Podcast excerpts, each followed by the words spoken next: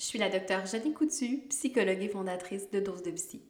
C'est avec beaucoup d'excitation et de fébrilité que je vous souhaite la bienvenue à ce tout premier épisode de la deuxième saison du Balado.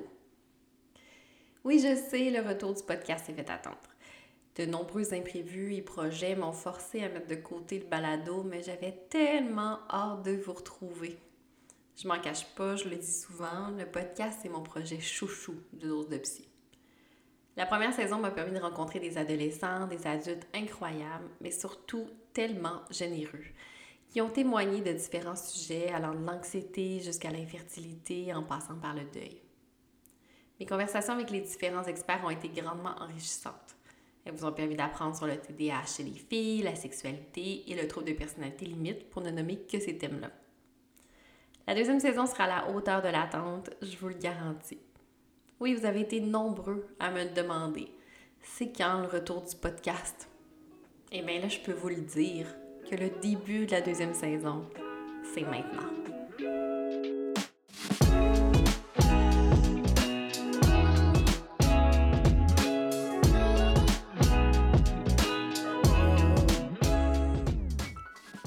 Avant de vous présenter le premier épisode, je voulais prendre le temps de souligner l'immense travail derrière chacun des épisodes, parce que ce sont des dizaines d'heures que nous partageons entre nous.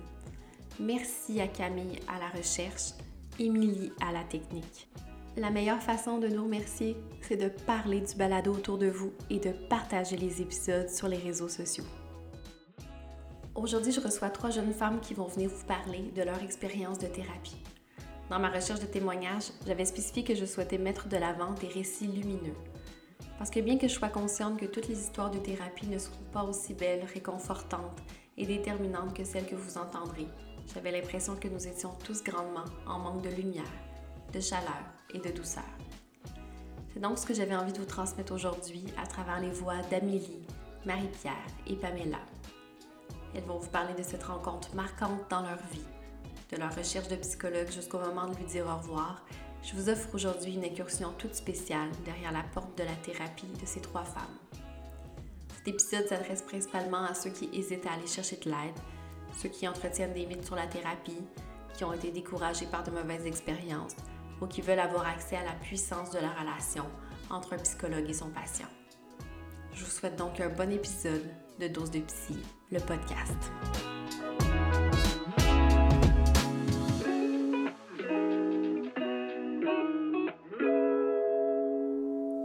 Merci les filles de votre présence. C'est vraiment généreux d'accepter de vous ouvrir sur un sujet aussi intime que votre thérapie.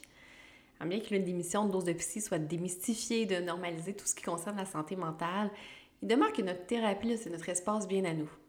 Pour ceux qui n'ont jamais consulté, ça paraît bien mystérieux ce qui se passe derrière la porte du psychologue entre deux. Mm Non, évidemment, c'est de l'humour, une blague que j'aime bien faire de temps en temps, mais qui décrit absolument pas l'approche d'une majorité de psychologues. Bref, merci de nous donner accès à cet espace qui vous a été si précieux. On va justement débuter en abordant le volet thérapie. Mais avant toute chose, j'ai envie de vous demander de vous présenter et de me dire comment vous allez pour vrai de vrai. Allô, euh, donc je m'appelle Amélie, j'ai 24 ans. Euh, j'enseigne la danse et le yoga. Puis comment ça va? Euh, comment ça va? C'est une bonne question, honnêtement. ça, avec, ben, c'est sûr qu'avec la, la, pandémie qui n'arrête pas, c'est un peu difficile, mais on trouve des moyens, puis on s'accroche. Ça dépend des jours, mais ça va, ça va en général. Moi, c'est Marie-Pierre. Euh, j'ai 27 ans. Je travaille pour une boutique en ligne pour euh, une PME que j'adore à Rimouski. Ça s'appelle Alternative. Puis, comment ça va? Je dirais que je pense que c'est la même chose pour tout le monde, c'est-à-dire qu'on suit la vague, des hauts et des bas. C'est sûr que je pense que je dirais que ma situation se décrirait, je me sens un petit peu seule parce que j'ai mm. respecté à fond le, confinement par peur d'être malade ou d'apporter ça à mon travail.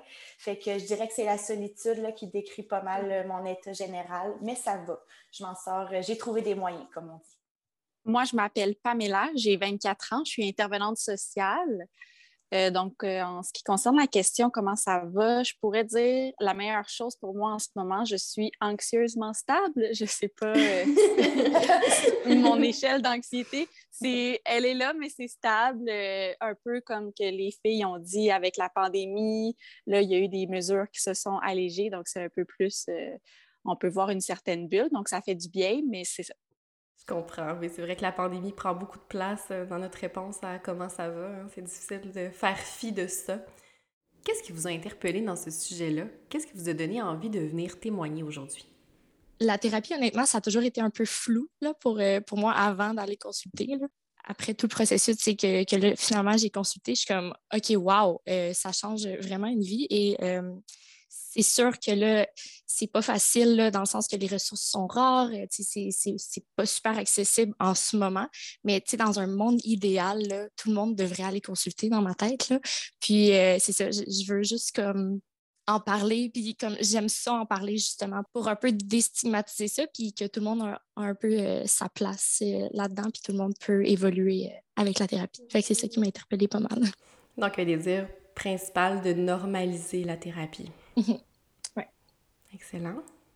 Euh, moi, pour ma part, euh, je suis quand même quelqu'un qui a toujours eu de la facilité à parler euh, de mes expériences diverses. Puis, j'étais, avant de commencer mon expérience en thérapie, moi, j'étais super fermée à ça. Je voulais rien savoir de ça. Finalement, ça a changé ma vie, là, comme Amélie disait, littéralement. Puis, moi, j'aurais le goût de, de, partager ça, en fait, que même si on sent que ça ne serait pas la bonne solution ou que euh, ça servirait à rien de parler à quelqu'un, quand on a la bonne personne au bon moment, ça peut vraiment changer plein de choses. Je pense que c'est ce que j'aurais le goût de communiquer, puis c'est ça qui m'a interpellée. C'est pour ça que je suis là aujourd'hui.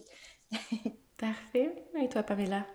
Pour ma part, euh, j'aurais envie de laisser un message disant qu'il y a tellement d'intervenants, de psychologues, de thérapeutes, que c'est sûr et certain que si ça n'a pas marché avec quelqu'un, il y a quelqu'un d'autre à quelque part d'autre qui va avoir ta propre couleur, puis tu vas être capable de créer un lien de confiance, puis ta thérapie va fonctionner.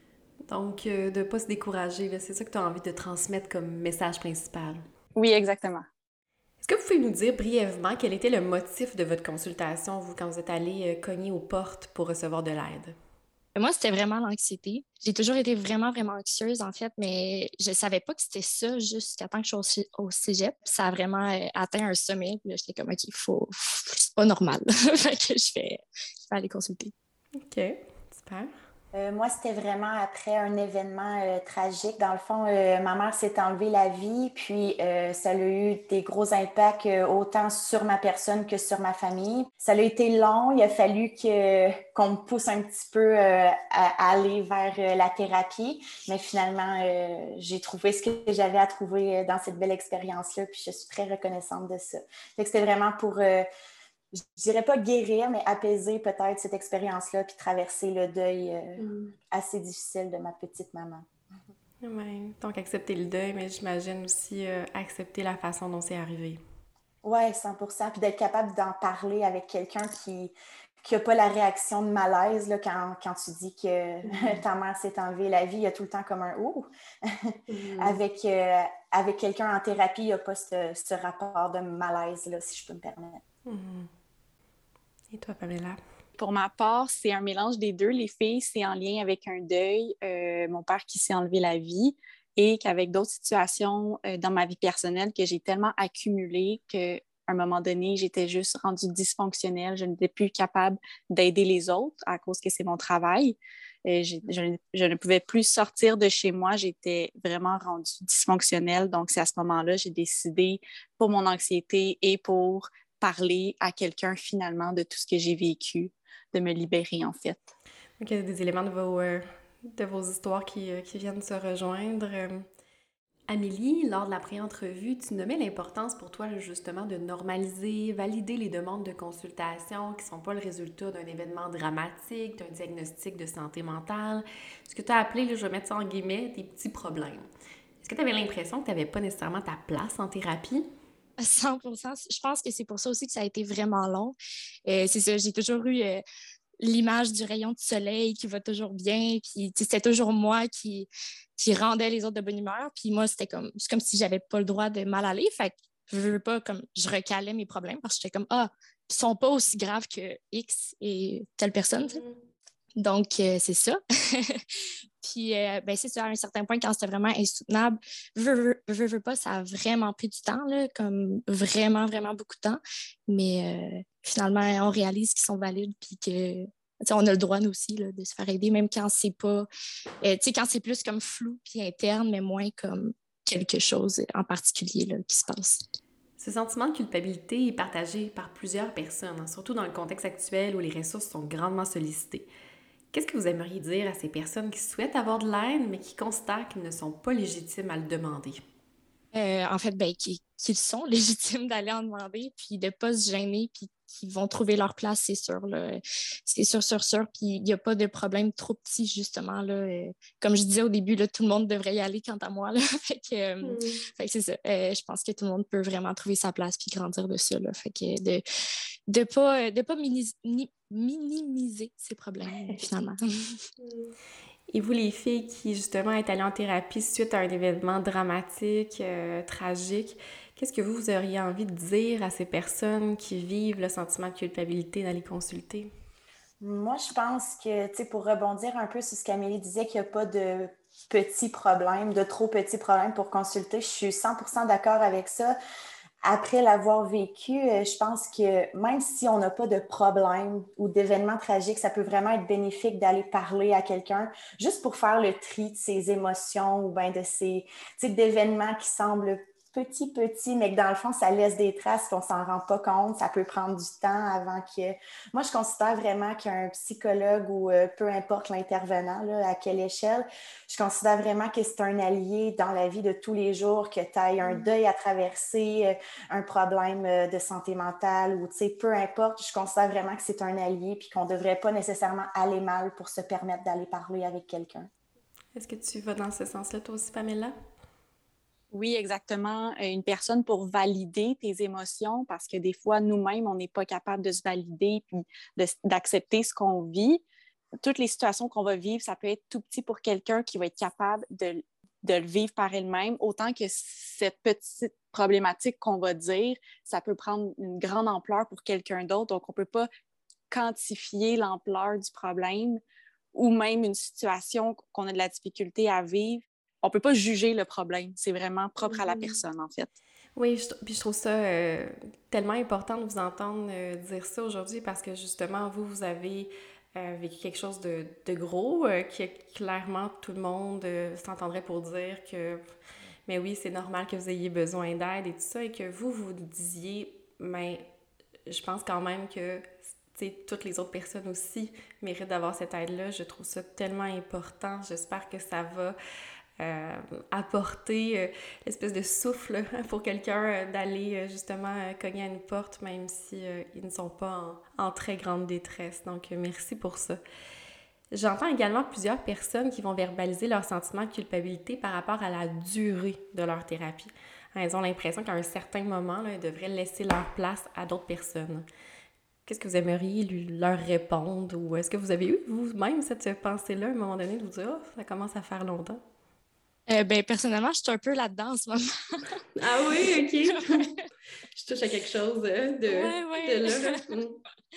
Euh, oui, parce que là, ça fait comme. Euh, ben, j'ai commencé en décembre 2020, on est en février 2022.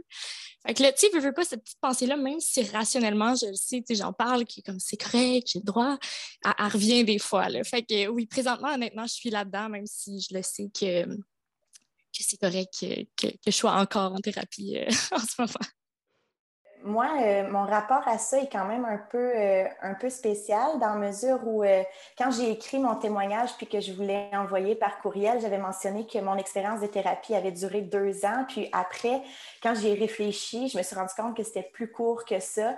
C'est-à-dire que moi, ça a été très, très, très intense parce que j'avais vraiment besoin de beaucoup de, de support et de. Puis, ça s'est comme arrêté, je dirais subitement. Puis, j'aurais voulu que ça dure plus longtemps. Donc, euh, pas que je considère que j'ai encore absolument besoin de ce soutien intense-là, mais euh, pour euh, faire un lien avec ma réponse de tantôt, je pense que ça peut juste être bénéfique de toujours avoir quelqu'un Fait que je pense pas, non, que j'aurais ce rapport-là de ça fait trop longtemps que je suis ici, euh, je mm-hmm. devrais laisser ma place à quelqu'un d'autre parce que, je, écoute, je pense que nos problèmes puis nos, nos façons de les percevoir évoluent euh, au fur et à mesure qu'on avance dans la vie, tu sais. Euh. Fait que je pense pas qu'il y a une date d'expiration à, à, une thérapie. Ben, du moins, j'espère. Effectivement. Pour ma part, euh, oui, le sentiment de culpabilité a été là. Ça, fait un peu plus d'un an que maintenant je suis en thérapie avec la même psychologue. Puis, c'est sûr qu'au début, euh, j'y allais plus, plus fréquemment. J'y allais euh, plus, plus j'y allais environ une fois par semaine. Et à un moment donné, quand ça a commencé, j'ai eu les bons outils, j'ai eu l'aide, ça a commencé à mieux aller. Puis à ce moment-là, je me suis questionnée, OK, mais là, qu'est-ce que je fais? Ça va mieux? Est-ce que j'arrête? Parce que je sais qu'il y a une liste d'attente. On connaît un peu mmh l'heure actuelle sur euh, les thérapeutes, euh, que ce soit au privé ou même au public. Là, on sait qu'il y a une liste d'attente. Donc oui, ce sentiment de culpabilité-là est venu en moi.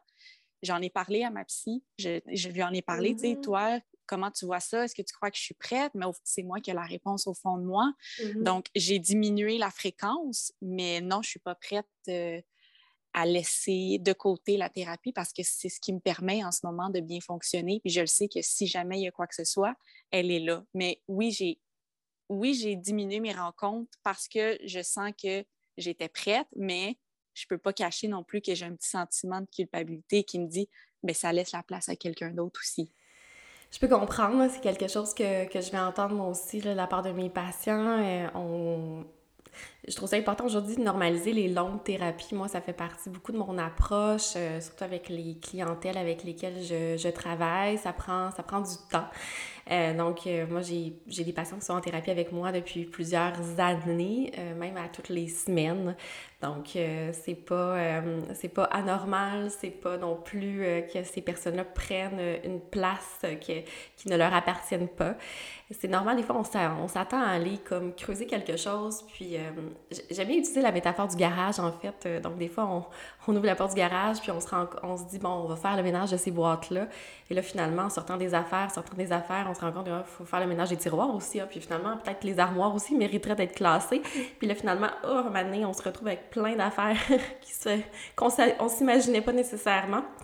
Et là, ça finit par durer beaucoup plus longtemps qu'on aurait pu penser. Donc, euh, effectivement, c'est... Euh, ça, peut durer longtemps, on peut rester à toutes les semaines, c'est euh, très correct. Donc, euh, j'espère que ça va euh, pouvoir faire du chemin aussi pour, pour ceux qui nous écoutent aujourd'hui. Bien, en fait, ça me fait penser, jamais on va se sentir, on va, jamais on va avoir le sentiment de culpabilité quand on va voir notre médecin, que ce soit pour une douleur physique, mm-hmm. si on a besoin d'aller le voir, faire un suivi hebdomadaire, mensuel pour voir comment que ça va par rapport à ton diagnostic physique, jamais on va se sentir on va se sentir coupable de dire ben, peut-être qu'il y a un patient qui est plus malade que nous, on ne devrait pas y aller, on mm-hmm. devrait diminuer. Alors, ça devrait être la même chose aussi pour nous quand on va consulter. Ah oui, absolument, euh, tout à fait. Puis, euh, euh, on pourrait même faire la comparaison aussi avec un, un, physiothérapeute ou quand on a un accident de voiture, par exemple, on peut avoir de la réhabilitation pendant plusieurs mois, plusieurs années. Et puis, effectivement, c'est même pas une idée qui va nous venir en tête habituellement dans, dans les professionnels de la santé physique. Donc, oui, tout à fait. Comme la grande majorité des gens, vous aviez probablement des a priori sur la thérapie ou sur les psychologues. D'ailleurs, certaines euh, ont nommé euh, qu'elles étaient réticentes au départ. Donc, euh, je me demandais, votre expérience vous a permis de confirmer, d'infirmer quelle idée préconçue? C'était quoi vos résistances au départ?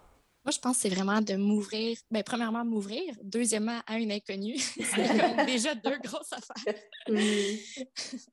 Euh, puis, ouais, mais ben, en fait, c'était aussi comment ça allait être reçu, vu qu'en fait, je m'ouvre comme jamais. fait que je savais pas comment ça allait être c'est ça, reçu. Puis j'avais mmh. évidemment l'image, le, le stéréotype de film du divan couché, puis le psychologue qui prend des notes, puis qui est comme, mm là, qui te laisse parler tout seul, puis qui a juste des longs silences. Fait que c'était ça, là, au début, j'étais là, non, non, non, non. Mais finalement, c'est vraiment pas ça, là, vraiment pas. Donc, quand même, si tu dis que ton ton défi, c'était de t'ouvrir, euh, d'être là aujourd'hui, c'est quand même, euh, c'est aussi, tu sors de ta zone de confort, là. 100 100 Donc, je me dis que ça doit être vraiment important pour toi de transmettre un message euh, pour, te mettre comme ça en danger, là. Oui, hmm. ouais, ouais. Et toi, Marie-Pierre? Ah, moi, euh, j'étais fermée complètement à aller en thérapie parce que j'avais vu ma mère être en thérapie. Mmh. Euh, j'avais vu ma mère prendre euh, la médication qu'elle devait prendre pour aller mieux.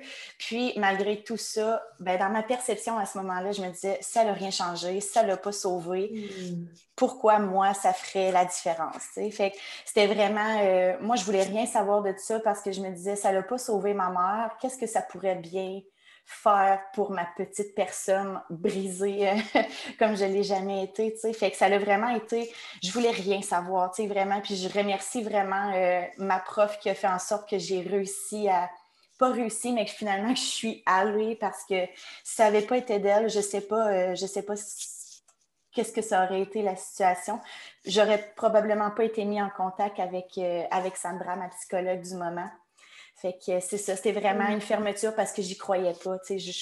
dans ma tête, ça pouvait rien changer. Puis mon Dieu Seigneur, ça l'a tellement. Euh, c'est plus ça du tout aujourd'hui, Au contraire, ça l'a vraiment. Euh, Sandra m'a prouvé tout l'inverse, euh, tout l'inverse de ce que je pensais. Oui, parce qu'en pré-entrevue, tu disais que tu avais été euh, grandement poussée. Là. Je me souviens plus exactement du mot que tu utilisais, là, mais euh, c'était presque on m'a attaché et on m'a emmené euh, en thérapie. Ben, le mot que j'ai utilisé, c'était acharnement. Oui, c'est ça, acharnement. L'acharnement de ma prof. parce que c'était vraiment ça, là, elle, c'était vraiment es-tu certaine? Tu sais, Marie-Pierre, on le voit qu'il y a quelque chose qui va pas, ça te ferait peut-être du bien, j'ai peut-être quelqu'un à te présenter. C'est mm. un sujet qui est revenu souvent, puis sais, peut-être que sur le coup, ça peut sembler étrange, surtout que ça vient d'une prof, mais au final, c'était la plus meilleure chose qu'elle pouvait faire pour, euh, pour m'aider, mm. vraiment. Ça l'a fait son chemin, puis euh, here I am. Donc, ton a priori principal, c'était que c'était ça fonctionnait pas nécessairement. Est-ce que tu avais aussi une image de la thérapie, du psychologue, que, une image comme plus négative, mettons? Ben oui, vraiment, tu sais, parce que comme je disais, moi, je savais que ma mère consultait, puis euh, elle ne nous parlait pas nécessairement de, sa, de ses thérapies, mais tu sais, d'un point de vue extérieur, je ne voyais pas de différence. Mettons, quand elle partait, puis quand elle revenait, j'avais l'impression que c'était comme une corvée pour elle, plus qu'autre chose. Que c'était comme, j'y vais, mais comme, ça va. Fait que, honnêtement, j'avais vraiment une vision d'inutilité. Là, je trouvais, je voyais pas à quoi ça pouvait servir, d'autant plus avec le, la finalité que ça a eu dans la situation à ma mère. Là, j'étais vraiment, euh, j'étais vraiment fermée. Je pense que c'est ça que je dirais. Fermée, puis euh, je voulais rien savoir. Hmm. Je comprends. Et toi, Pamela? Moi, de mon côté aussi, euh, j'ai été un peu de reculons. La première fois que j'ai consulter quelqu'un, si je peux dire ça. On me l'a un peu imposé dans la mesure où est-ce que j'ai été dans un centre de femmes pour victimes de violences conjugales avec euh, ma mère. Et euh, dans ces centres-là, tu n'as pas le choix, en fait, d'avoir un suivi, euh, mmh un suivi personnel avec quelqu'un. Moi, j'étais jeune, j'étais, j'avais en bas de 10 ans. Donc, moi, je ne comprenais pas à ce moment-là c'était quoi son objectif qu'est-ce qu'elle mm. voulait me faire faire ou me faire dire ou comment qu'elle voulait m'aider. J'étais pas là. Donc, moi, ma première idée de, de la thérapie, pour moi, c'était un peu vague, c'était flou, je comprenais pas. Puis, par la suite, euh, quand j'ai recommencé à consulter à mon adolescence, ça fonctionnait vraiment pas avec la personne. Puis, je voyais ça un peu dans ma tête, c'était une baguette magique. Puis quand j'allais consulter, j'allais plus avoir de problème. Puis je voyais pas qu'il y avait de mm. résultats. Mm-hmm. Donc, j'y croyais pas. Je disais, mais il m'aide pas. Je suis encore comme ça. Je suis encore anxieuse. Je fais encore des crises. Mais du moment que j'ai compris que non, c'est pas une baguette magique, le travail part de soi avec l'aide, ça l'a totalement changé. Mais oui, au départ, j'étais vraiment, j'y allais de reculons, j'y croyais pas en fait. Mm. Ouais, c'est intéressant quand même euh, comment vos perceptions ont grandement changé euh, à travers le temps. J'ai comme envie de discuter de l'idée préconçue qui me semble à la fois la plus fréquente, mais aussi la plus erronée. Là. Soit celle voulant que de parler à un psychologue, c'est similaire à ventiler avec sa coiffeuse ou avec son ami, par exemple. Non, mais on va entendre certaines personnes, par exemple, dire aussi Ah, moi, je suis la psychologue de mon groupe d'amis, ou euh, d'autres personnes qui vont dire que, qui jouent le rôle du psychologue. Par exemple, on va entendre ça de, de barmaid. Euh, j'ai aussi entendu ça d'une animatrice à la radio qui disait ça il y a quelques semaines, qu'elle avait comme une relation euh, comme de psychologue avec ses auditeurs. Est-ce que vous pensiez ça, vous aussi, avant de consulter, qu'il y avait comme quelque chose de similaire que de parler avec son ami? Puis euh, qu'est-ce que vous auriez envie de dire aux personnes qui ont euh, cette idée-là? Bien, un peu, un peu quand même, avant. Là. Mm-hmm. Euh, puis, mais tu sais, au final, la réalité, c'est qu'un psychologue a les, les, les ressources puis les, les, les connaissances, en fait, là, pour nous aider vraiment à naviguer au travers de ça. Fait c'est sûr que de ventiler à quelqu'un de notre entourage, euh, ça peut faire du bien, mais c'est rare que la personne va être le bon support pour, pour toi. des fois, il y a des conseils que tu n'as pas vraiment besoin ou tu n'as pas envie d'avoir des conseils ou tu veux juste ventiler. Mm-hmm. Fait il y a tellement, tellement, tellement de, de facettes à ça que oui, ça peut faire du bien, mais jamais comme un autre travail peut remplacer le travail d'un psychologue, finalement. C'est tellement différent. Là. Puis je voyais dans ta réaction que pour toi, c'est comme devenu clair à quel point c'était différent. Ah, vraiment, vraiment. C'est ouais, ouais, vraiment clair. Là, justement, euh, vu que ça m'a pris beaucoup de temps avant d'y aller, puis vu que aussi j'étais un peu, j'ai toujours été justement là, la confidente un peu de mon groupe d'amis, là, j'ai vraiment pas les ressources là, quand, quand j'y pense. comme, je, vais, je vais t'aimer, je vais t'aider, mais du mieux que je peux, puis je vais te référer. fait que, ouais, avec le temps, on, on réalise ça.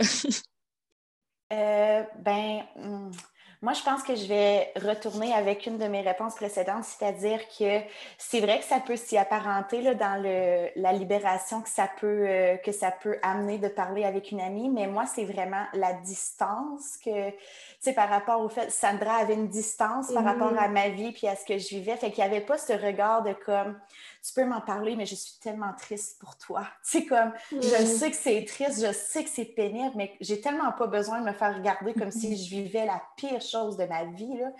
Fait que c'était vraiment, tu sais, oui, ça peut avoir le même effet de libération positif, mais je pense qu'à long terme, la distance nécessaire pour guérir puis apporter les outils, je pense que ça, on peut juste trouver ça auprès de, de, quelqu'un d'outillé, dans ce cas-là, mon psychologue. C'est super intéressant que tu parles de cette distance-là parce que des fois, les gens vont réagir négativement, au contraire, à, à la distance. Hein. Ils vont parler, par exemple, euh, ils vont comparer avec d'autres intervenants qui peut-être ont un petit peu moins cette distance-là. Par exemple, en trouble alimentaire, euh, il y a certains patients qui vont faire un peu du clivage. Là. Ils vont trouver, par exemple, que la nutritionniste, elle est plus euh, chaleureuse parce que, bon, c'est plus... Euh, clairement, sont pas.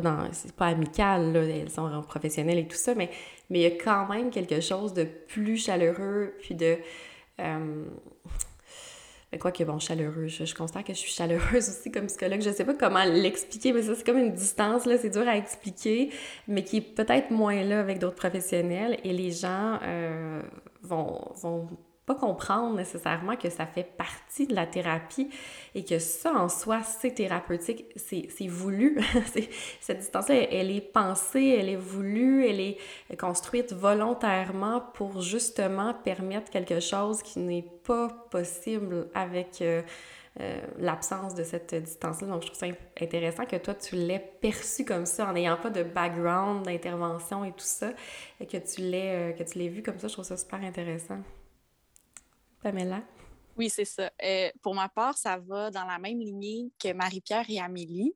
Oui, il y a un aspect de réconfort, de libérateur euh, quand on parle à quelqu'un, que ce soit une amie, la coiffeuse, euh, celle qui va te, donner ton verre. Mais ça reste ainsi. une psychologue ou autre intervenant, ils ont une boîte à outils illimitée pour t'aider. Chaque phrase que cette personne-là va te dire, il y a un objectif derrière pour te faire travailler, pour te faire mm-hmm. réfléchir davantage. Ils ont des approches, ils ont plusieurs approches. C'est sûr qu'ils vont prioriser une approche qui vont toujours à travailler avec celle-là, mais reste que cette approche-là, c'est pour t'aider. C'est pas, ils vont pas juste dire une phrase pour dire une phrase. Il y a aussi l'objectivité quand que la personne va t'écouter, quelqu'un, ton ami, euh, la coiffeuse, euh, elle va être plus subjective, elle va être un peu plus de ton bord, si je peux dire ça comme Mm-hmm. ça. Alors que quand tu vas euh, voir un, un professionnel, c'est objectif. Derrière chaque phrase, il y a un objectif. Il y a les outils qui est là pour t'aider aussi.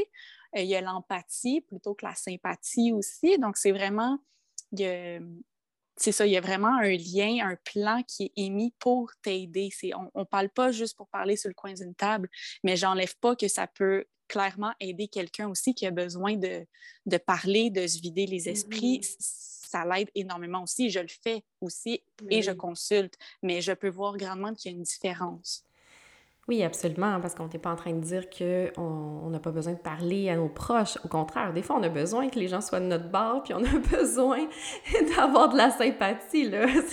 C'est- Donc, ça vient répondre à deux, deux, euh, deux besoins qui sont différents. Donc, euh, absolument, c'est important d'avoir le support de notre entourage, mais c'est ça, ça vient pas combler la partie de la thérapie.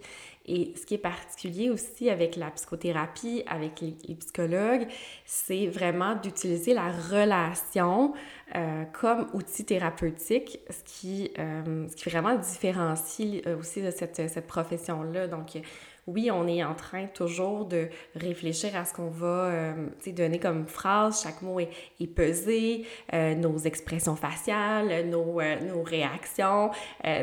c'est très authentique, mais en même temps, c'est pesé aussi parce que, bon, des fois, euh, je pense à certaines situations où ma patiente va me parler quelque chose que son chum va faire, puis j'aurais le goût d'avoir l'air très, très outré. Alors, j'ai l'air un petit affaire outrée, puis euh, on travaille là-dessus.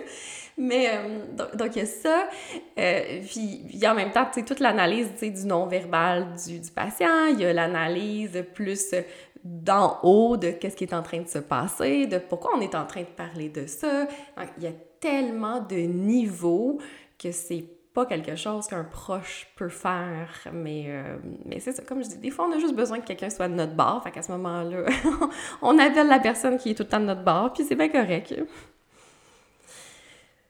Plusieurs personnes vont se questionner à savoir ce qui caractérise une thérapie qui fonctionne. Hein, tantôt, vous avez parlé là, de euh, j'ai l'impression que ça fonctionnait pas avec ma mère ou euh, toi, Pamela, tu avais l'impression des fois que ça fonctionnait pas quand tu étais euh, adolescente.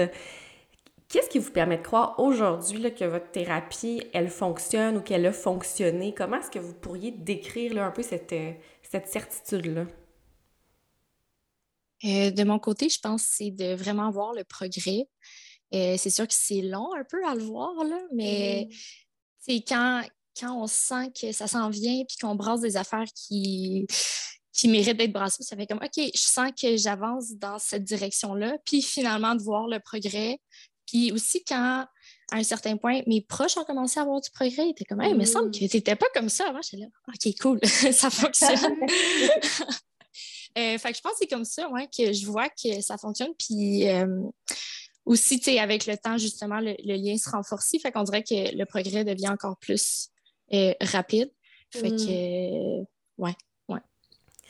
Oui, c'est ça, c'est que le progrès, c'est pas quelque chose qu'on peut regarder de façon micro. Hein. C'est pas comme je suis arrivée dans ma rencontre, je suis sortie de ma rencontre, est-ce que je suis une personne transformée? si, si on regarde ça comme ça, euh, on va trouver que ça fonctionne pas. Donc, des fois, c'est vraiment plus de façon macro, là, puis des, des fois, même les patients ont besoin qu'on que nous, on le souligne. Hein. Hey, te souviens-tu la dernière fois que ça, ça t'est arrivé? Comment t'as réagi? Et regarde aujourd'hui. Hum. Puis là, les gens sont comme Ah oui, c'est vrai, hein? Donc, euh, donc oui, absolument. Et toi, Marie-Pierre, qu'est-ce qui te donne la certitude que, que ça a été aidant pour toi? Ah, moi, ça a encore des impacts aujourd'hui, même après euh, quelques années sans consulter euh, aucun intervenant. Là, euh, je, je- ne serait-ce que par la façon dont je vois euh, le suicide de ma mère, tu sais, euh, la Mhm. façon de, de, de me sentir par rapport à ça.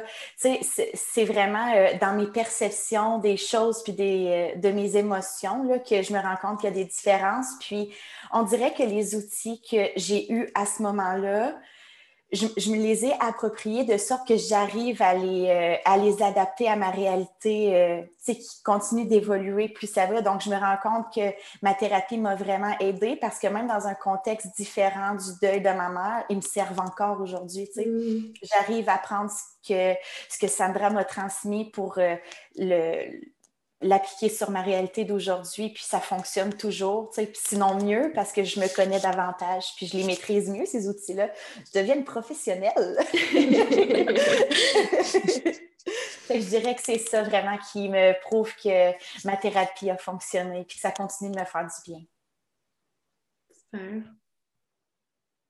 Pour moi, en fait, euh, j'ai réalisé que cette fois-ci, ça marchait euh, il a fallu que je tombe vraiment au plus profond de l'anxiété, les crises de panique. J'ai été en arrêt de mmh. travail. Et c'est à ce moment-là euh, que j'ai réalisé aussi par l'entremise de mes études que non, il n'y a pas de baguette magique. Si je reviens à, ma réponse précédente, je me suis dit, c'est moi qui dois m'aider. Oui, elle est là, mais si je ne prends pas les outils qu'elle me donne, si euh, je ne change pas euh, mes comportements ou si je ne m'affirme pas, ça ne va pas changer. Donc, ça part de moi. Donc, du moment que je me suis dit dans ma tête, OK, Pam, là, tu vas aller consulter, elle est là pour toi, elle est là pour t'aider, mais tu dois mettre en place ce qu'elle dit parce que sinon, mm-hmm. tu as beau aller la voir tous les jours pendant huit ans, il n'y a rien qui va changer parce que ça part aussi de toi. Elle est là pour mm-hmm. toi, mais c'est toi au final qui fais le travail. Puis à ce moment-là, moi, il n'y avait pas juste non plus la, thérapie. Moi, je prends de la médication aussi pour mon anxiété. Ma psy me dit à ce moment-là, ma médication, c'est ma bouée de sauvetage et elle, c'est mon prof de natation. Donc, mm. elle, elle va m'apprendre à nager pour que j'ai plus besoin de ma bouée. Puis après ça, ben, je vais être capable de nager sans avoir de prof aussi. Donc, j'ai mis en place la thérapie parce que j'y croyais, parce que je voulais changer. Donc, à ce moment-là, c'est sûr que là, ça allait fonctionner. Et j'ai aussi la médication pour moi qui, était nécessaire à ce moment-là. Et euh, j'ai compris aussi pourquoi ça ne fonctionnait pas avec les autres. De un, parce qu'on m'avait imposé. Euh, la deuxième fois aussi, c'était parce que c'était un homme. Pour ma part, moi, je ne pouvais pas, ça ne fonctionnait pas avec ce que j'avais vécu. Mm-hmm. C'était, j'étais complètement fermée. Et j'ai réalisé que ça fonctionnait justement quand j'ai commencé euh, à, dire ce que je pense. Moi, c'était très difficile, la peur. Euh, j'avais mm-hmm. de très grandes peurs liées à l'affirmation de soi. Et quand j'ai commencé à voir des changements, que j'étais capable de faire des activités seule, que j'étais capable euh, justement de nommer quand que ça allait pas. Et j'ai aussi, euh, c'est ça, comme que Jannick a dit, ma psy, pas mal à toutes mes, rencontres, elle me dit Hey, te souviens-tu, la dernière fois, tu me disais que ça, là, c'était anxiogène pour toi, puis aujourd'hui, tu le fais. Donc, c'est des mm-hmm. progrès comme ça qu'on voit au fil du temps que, hey, oui, j'ai avancé, j'ai utilisé les outils, puis ça fonctionne bien. Donc, c'est vraiment euh, du moment que c'est ça, que j'ai commencé à, me dire, OK, Pam, ça part de toi, c'est là que j'ai compris que ça fonctionne. Puis aussi parce que j'ai un très bon lien avec ma psychologue. Ça aurait pu ne pas fonctionner pour X raisons. Euh, l'approche qu'elle utilise, des fois, ça peut juste être sa voix qui va nous rappeler quelque chose, quelqu'un. Mm-hmm. Mais moi, j'ai vraiment eu, euh, j'ai eu la combinaison gagnante et ça va vraiment bien depuis que j'ai compris que c'était pas une baguette magique et ça partait de moi. Hmm. Oui, tout à fait, parce que ben c'est ça, on, est dans la vie de nos patients 50 euh, minutes par semaine, mais il reste euh, toutes les autres minutes. Hein. donc, euh, c'est sûr que la personne, si elle veut que ça fonctionne, elle doit continuer à, penser, ça doit continuer à cheminer, elle doit appliquer les... Oui, appliquer les outils, mais, mais au-delà de ça, c'est beaucoup de réfléchir, en fait, hein, de se de se faire des petits rendez-vous avec, euh, avec soi-même pour un peu reproduire ça, parce que souvent, c'est, un des éléments que les gens viennent chercher en thérapie qui pourtant pourraient faire par eux-mêmes, c'est de prendre un temps dans leur semaine pour s'arrêter, se demander comment ça va, se demander qu'est-ce qui va pas, puis euh, mais les gens le font pas, ça, ça va tellement vite euh, et ils prennent pas ce temps-là. Donc, souvent, ce qu'on va faire, c'est que quand ils vont passer aux deux semaines, moi, je vais les inviter à prendre un rendez-vous avec eux-mêmes à la même plage horaire qu'on se serait vu, mais tout seul de faire cette réflexion-là pour essayer tranquillement, en fait, de ne plus avoir besoin euh, de moi. Pas que j'ai hâte qu'ils partent, mais l'objectif, c'est un peu comme quand on a un enfant, l'objectif c'est qu'un jour, il puisse partir et qu'on soit confiant que ça, que ça va, mais que s'il y a un moment où ça va pas, ben notre porte est toujours ouverte, puis on refait un petit bout de chemin, puis après ça, la personne est prête à repartir. Donc c'est un peu, un peu ça qu'on va, on va essayer de faire. Euh, ça m'amène à vous demander, est-ce que vous êtes, est-ce que vous avez trouvé quelque chose dans la thérapie que vous ne vous attendiez pas? Oui, euh, ben vraiment. En fait, à la base, justement, j'y allais pour l'anxiété, mais finalement, euh, au fil de l'année, euh, beaucoup plus que l'anxiété qui a été découvert. Là, justement, le mmh. garage, là, on est en train de me faire le ménage. fait oui, non, non, il y a vraiment beaucoup de choses que j'ai découvert. Juste d'aller creuser un peu plus comme euh, avant, finalement, comme mm-hmm. dans, le passé, pour comprendre comment, euh, comment je réagis à ça. Puis finalement, euh, toute la question justement de carapace, la question d'anxiété, mais que l'anxiété mm-hmm. est aussi une deuxième carapace pour cacher les émotions. Puis là, oh, mm-hmm. c'est quoi que je ressens finalement? Fait c'est comme un travail infini, mais que, qui est super intéressant. Mais ouais, ouais, fait que je continue de découvrir à ce jour encore. Donc, toi, tu es rentré dans le bureau du psychologue, puis tu t'es, es venu chercher probablement des outils concrets. Et là, tu as compris que ça, ça pouvait peut-être être aidant, mais que si on remontait à la source, ce serait peut-être euh, plus, euh, plus facile dans le futur, un peu comme on peut enlever des mauvaises herbes, mais ils vont repousser. Hein? Si on veut plus qu'ils repoussent, il faut comme aller creuser, enlever les racines. Il y a beaucoup moins de chances que ça repousse. Donc, c'est un petit peu ça euh, que tu es allé chercher? Oui, bien surtout que j'avais déjà quand même pas mal d'outils que je m'étais développé moi-même euh, au fil du temps. Fait que là, j'ai comme réalisé que justement, c'est ça. On n'avait pas le choix d'aller à la source là, si je voulais régler le problème. C'est ça. Moi, je dis souvent aussi en thérapie à mes patients, les outils, tu peux les trouver sur Google, tu peux acheter un livre. Euh, tu sais, je, je, réinventerai pas la roue. Si j'avais l'outil pour euh, gérer son anxiété que euh, tu ne pouvais pas trouver facilement, ben j'aurais écrit un livre, je l'aurais présenté, je serais millionnaire aujourd'hui, puis euh, j'aurais un élevage d'alpaga, tu sais. Donc, c'est, pas ça. C'est, oui, on peut aller chercher ça, sauf que il y, a, tellement plus, en tout cas dans mon approche, là, moi, c'est vraiment comme ça que, je le perçois. Et toi, Marie-Pierre, qu'est-ce que tu es allée trouver en thérapie que tu ne t'imaginais pas trouver? Hmm, c'est une excellente question. Euh, ben, mon Dieu, je pense que je dirais, je ne sais pas si ça répond 100% à la question, vous me direz sinon. Mais... c'est pas grave, il n'y a peut-être pas de, pas de réponse, euh, c'est correct aussi. Euh, ben, honnêtement, je pense que, comment je pourrais dire? Sais, pour revenir au fait que j'étais fermée, là, tu sais, moi, je voulais pas, je voulais rien savoir de ce qui était toute la médication, tu sais, tous mm. les trucs qu'on propose, là, à quelqu'un qui est comme en, qui vit beaucoup d'anxiété ou qui est en choc post-traumatique, tu sais, ou toutes les, les solutions premières, moi, je voulais rien savoir de ça parce que, comme je disais, ma mère était passée par ça, puis ça avait rien changé. Ce que j'ai découvert, c'est que moi, je m'attendais, OK, tu n'es pas ouverte à ça, ben désolé, ça ne fonctionnera pas. Mm. Euh, c'est ma façon de travailler, ce sont mes outils. Donc, on n'a pas cette, euh, on n'a pas la connexion nécessaire à travailler ensemble.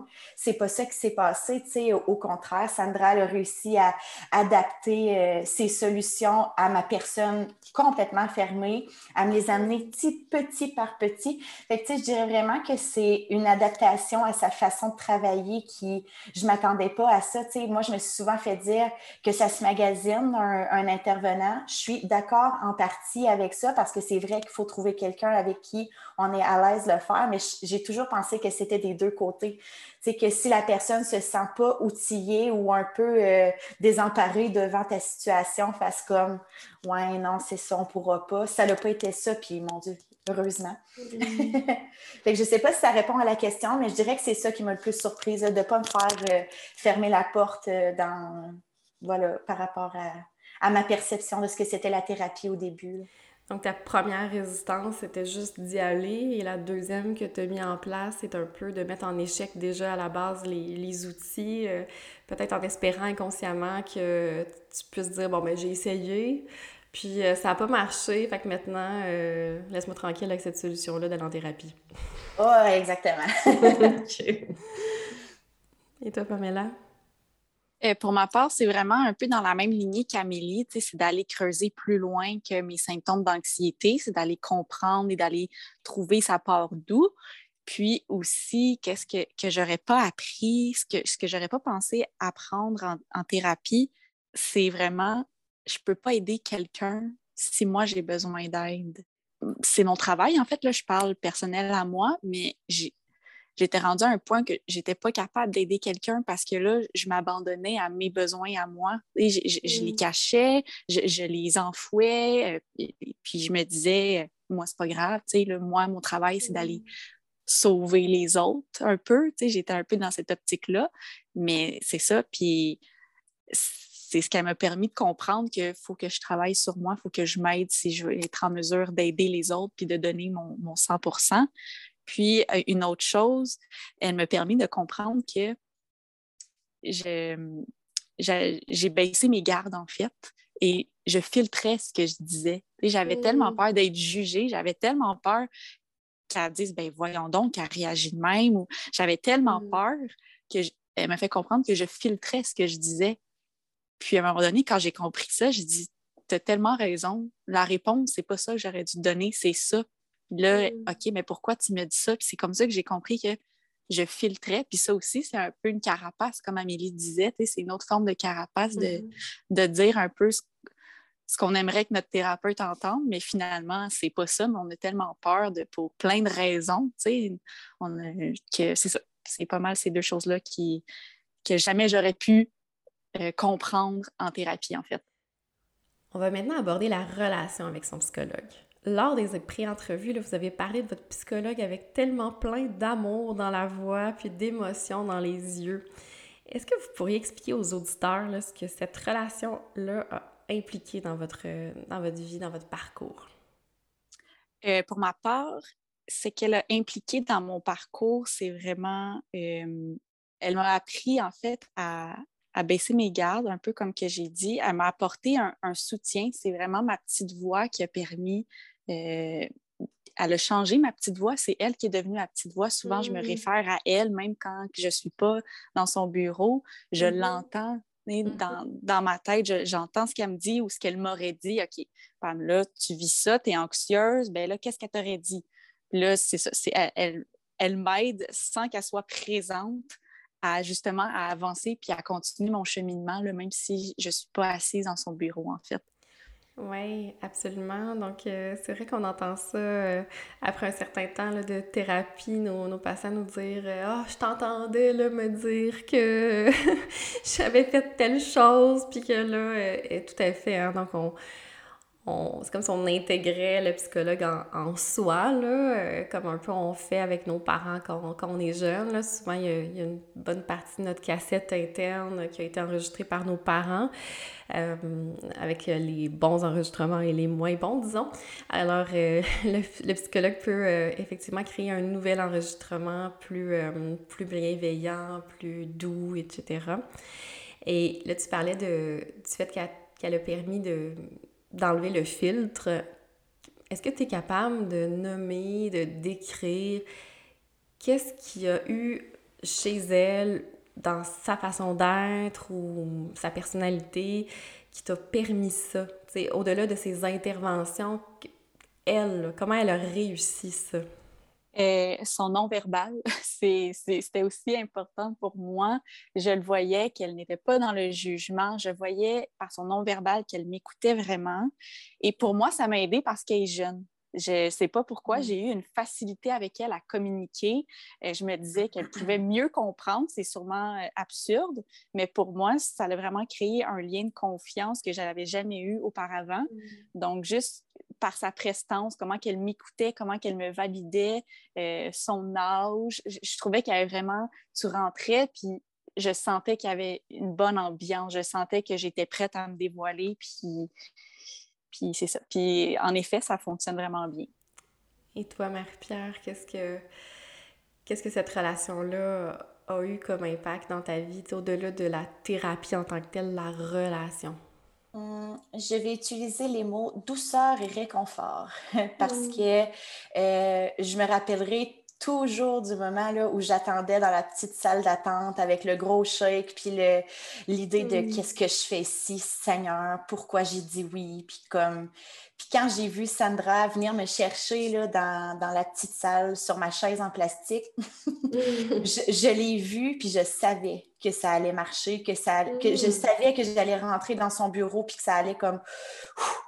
Tu sais, c'est tellement quelqu'un qui dégage énormément de... Tu as envie de t'ouvrir à cette personne-là.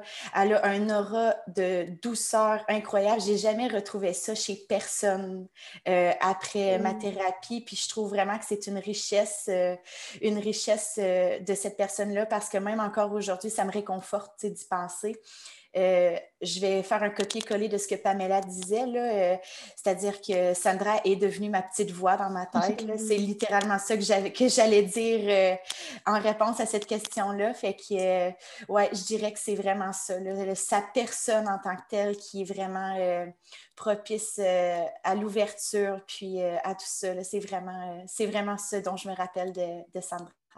Oui, mais en psychologie, il y a euh, le concept de Blue Therapist. Je ne sais pas si vous avez déjà entendu ça, probablement pas. Moi, j'avais jamais entendu ça avant de faire mon doctorat, mais euh, il y a des psychologues qui euh, ont quelque chose qui est difficile à décrire, en fait, dans la recherche, qui fait en sorte qu'ils ont un succès thérapeutique significativement plus élevé que les autres. Euh, donc, qui se démarquent grandement par leur capacité à créer une alliance, à,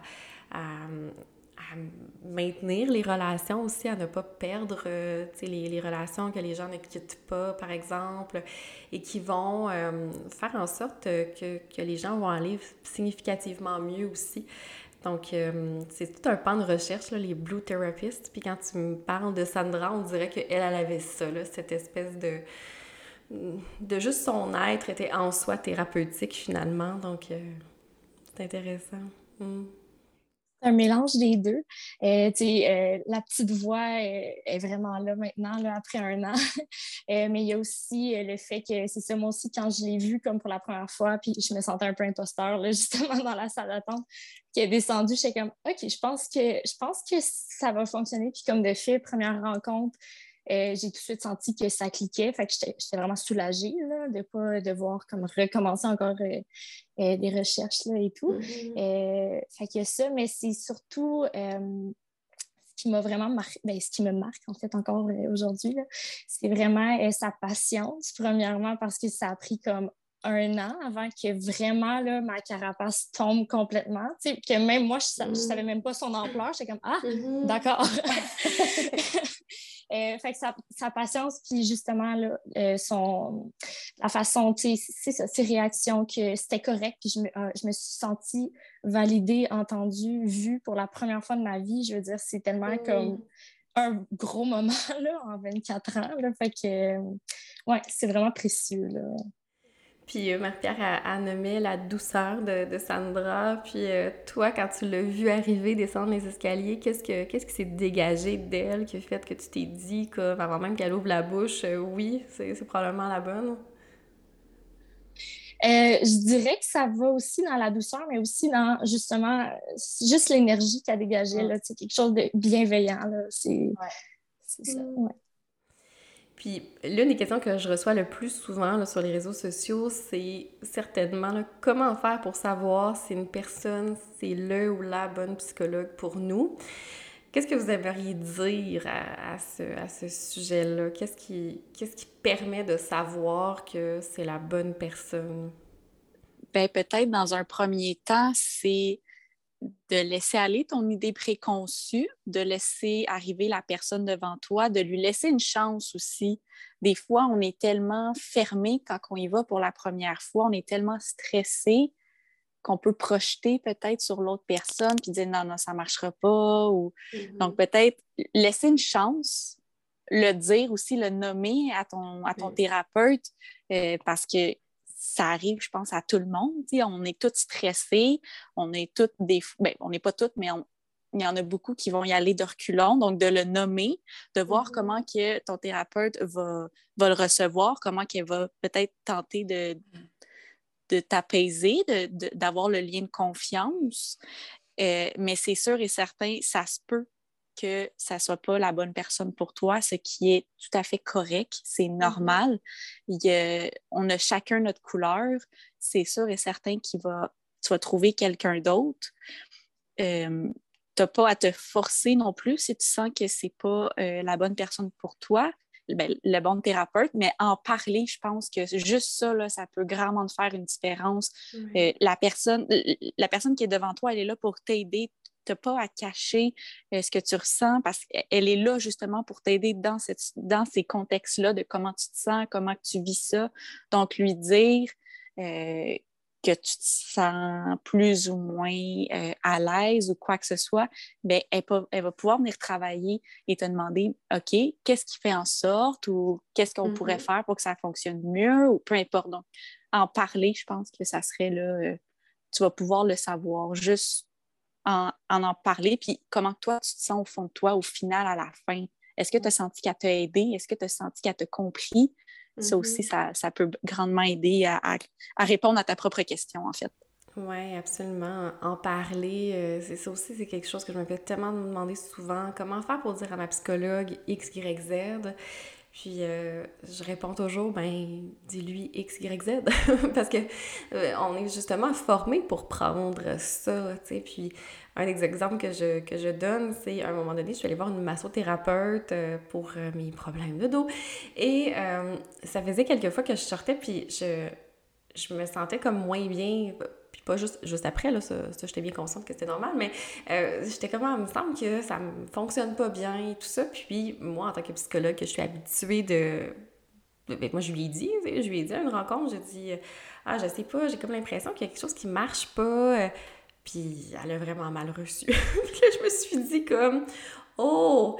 Mais c'est là qu'on voit hein, que justement, en relation d'aide, on est, on, est formé pour le, pour le prendre. C'est très différent. C'est, c'est notre garagiste, notre coiffeuse, notre, notre masothérapeute, eux, non. Fait si on dit quelque chose qui fonctionne pas, ça se peut qu'ils soient réactifs et tout ça. Mais, euh, mais un psychologue, ça devrait jamais réagir euh, comme négativement à ça. Au contraire, ça devrait être un outil. Euh, parce que parler de la relation, moi, c'est mon outil thérapeutique le plus important dans mon approche. Donc, tout à fait. Moi, c'est, comme un cadeau quand un de mes patients me dit Hey, la dernière fois, quand j'ai dit ça, il me semble j'ai l'impression que tu as, que levé les yeux d'un heure. Puis ah, OK, tu sais, comment ça? Puis là, on va en parler. Puis pour moi, ça va être la chose la plus pertinente probablement qu'on va avoir parlé de toute la rencontre. Donc, euh, tout à fait, ça vaut la peine de le dire. Je suis assise ici aujourd'hui, là, mais j'avoue que ça me tente pas trop, puis euh, j'avoue que ça me fait vraiment peur. Euh, c'est une très bonne entrée en matière, absolument. Mm. Et toi, Marie-Pierre? Oui. Euh, ben, euh, pour vrai, on dirait, je ne saurais pas quoi ajouter à la réponse euh, de Pamela. Je trouve qu'elle a pas mal tout dit ce que, ce que mm. j'aurais eu le goût de dire, mais j'ajouterais peut-être la patience aussi. honnêtement, je sais, ben, c'est pas vrai, j'allais dire, je sais pas ce que ça fait de savoir que ça cliquera pas avec un psychologue parce que je l'ai vécu après, on en reparlera, là, mais mm-hmm. Mais honnêtement, je pense que, comme disait Pamela, c'est de nommer les besoins puis d'être patient, là, parce que selon l'état d'esprit dans lequel on arrive dans le bureau, euh, ça peut changer, euh, ça peut changer bien des choses. Puis sinon, je dirais juste, tu vas le savoir si c'est la bonne personne. ça se ressent quelque part ici. Là. Pour les personnes en audio, euh, je me touche au niveau des trapèzes.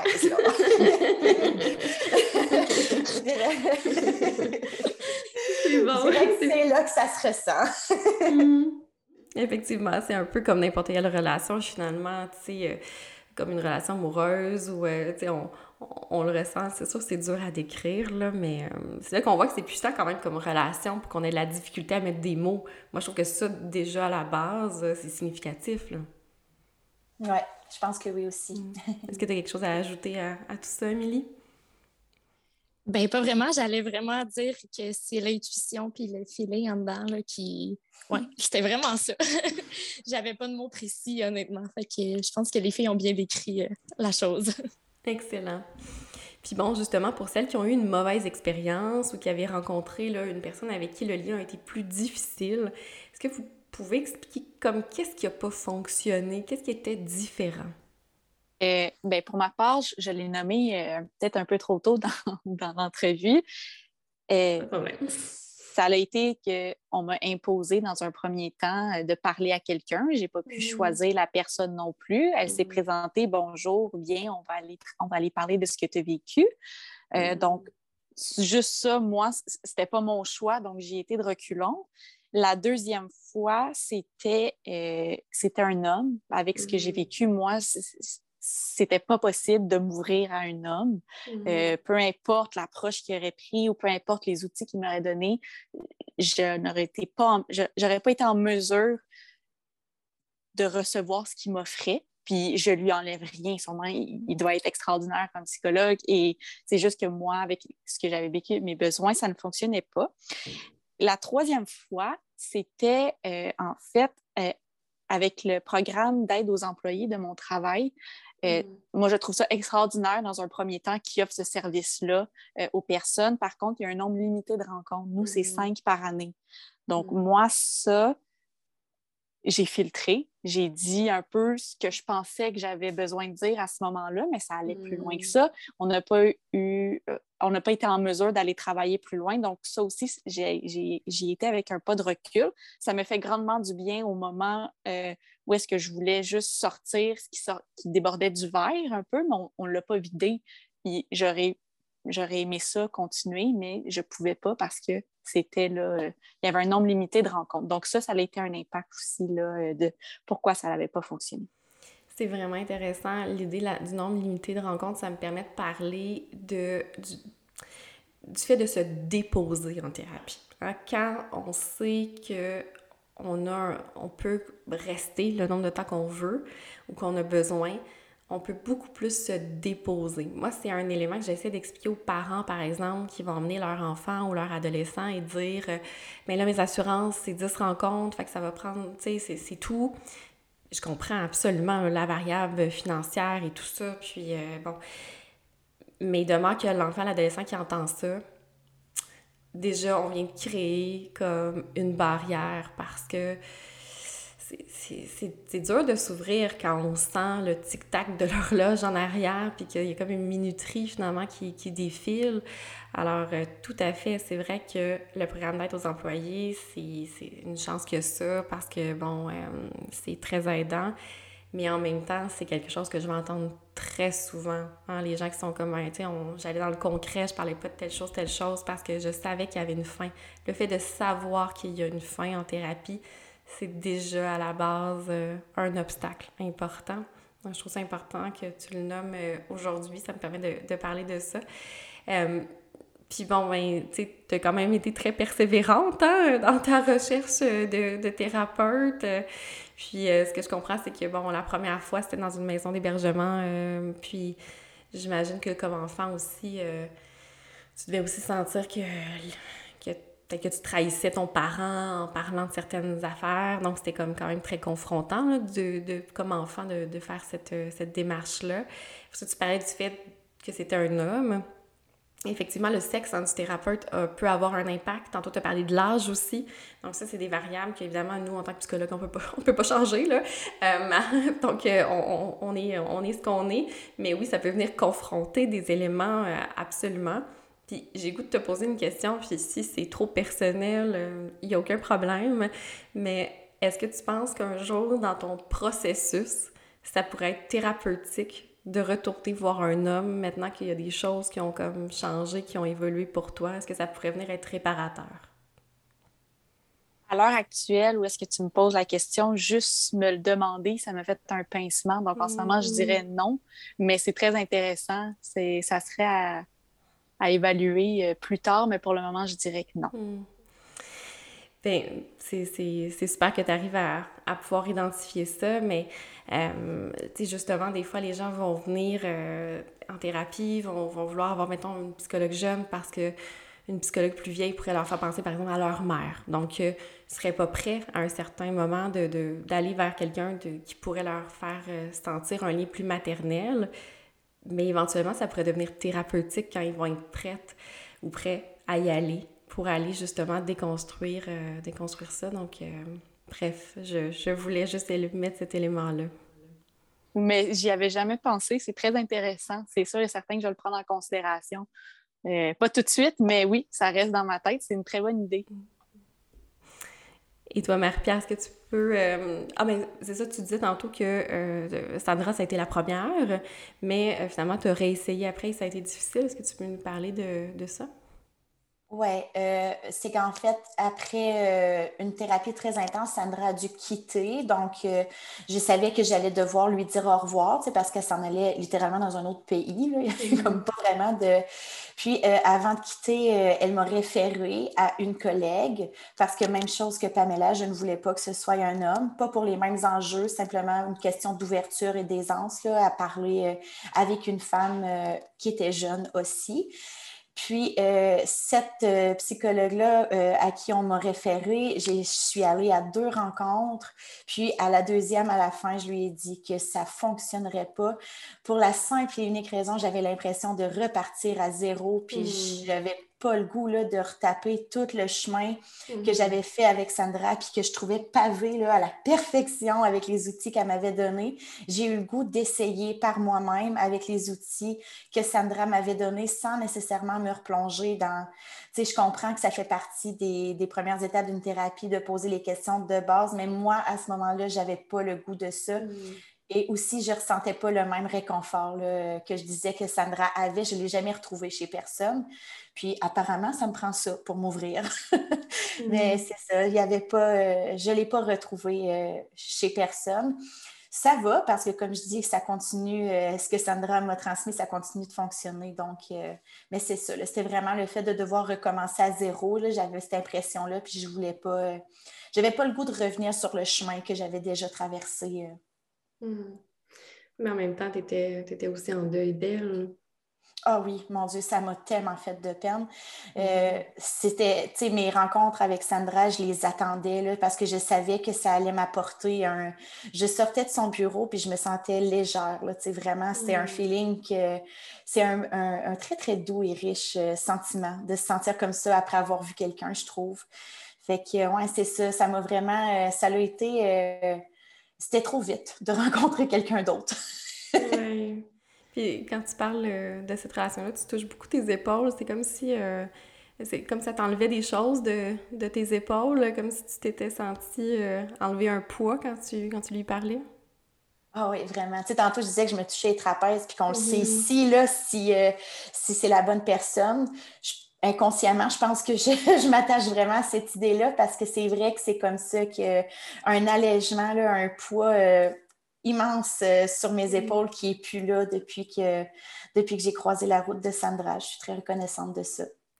Oui, mais c'est ça, quand tu en parles, je me dis, ouf, ça, c'est des grosses chaussures à chausser. On dirait que je me dis, euh, ils doivent les gens partent un petit peu euh, en retard, là, s'ils veulent, euh, si, si, tu veux recommencer pour faire une thérapie, euh, on dirait qu'elle a tellement été marquante que ça va être dur d'être à la hauteur de ce souvenir-là.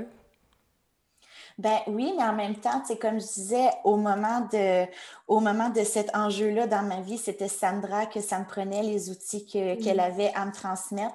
Mais tu sais, peut-être que dans un avenir, c'est peut-être que plus tard, je vais rencontrer une autre épreuve qui va mettre quelqu'un d'autre sur ma route qui, à ce moment-là, va avoir le réconfort nécessaire. Tu sais, je veux dire, c'est pas parce qu'il y a eu Sandra qu'il n'y aurait plus personne d'autre. Je pense juste que après Sandra, il y a eu personne qui convenait parce qu'il n'y a, pas eu d'enjeu qui nécessitait des outils supplémentaires que je n'avais pas déjà, tu sais. Fait que je pense pas que ça rend la place impossible à combler. C'est juste que ce que j'ai eu continue de faire effet aujourd'hui. Fait que je ressens pas le besoin nécessairement de retenter l'expérience puis de recommencer à zéro, comme je disais. Mhm.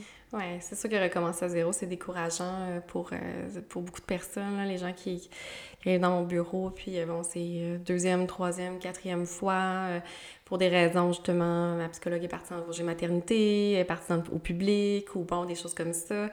Euh, il aimerait ça, là, que je puisse prendre le petit disque dur interne de ce psychologue-là, que je puisse me la mettre, puis on puisse repartir à ce niveau-là. Puis je comprends tellement, tellement, tellement. Ça me fait penser aussi aux jeunes dans les centres jeunesse, quand j'étais leur huitième travailleuse sociale du haut de leurs 14 ans, tu sais, puis Ah, je, je, comprends. Hein, c'est vraiment lourd de devoir recommencer. Puis, euh, surtout quand on a créé un lien aussi fort, c'est sûr qu'on va comparer un peu comme après une peine d'amour. Hein, on, va, euh, on va tout de suite dater, c'est sûr qu'on va se dire comme Ouais, mais tu il sent pas aussi bon que mon ex, puis il est pas aussi fin. Puis bon, c'est sûr qu'on va se dire ça.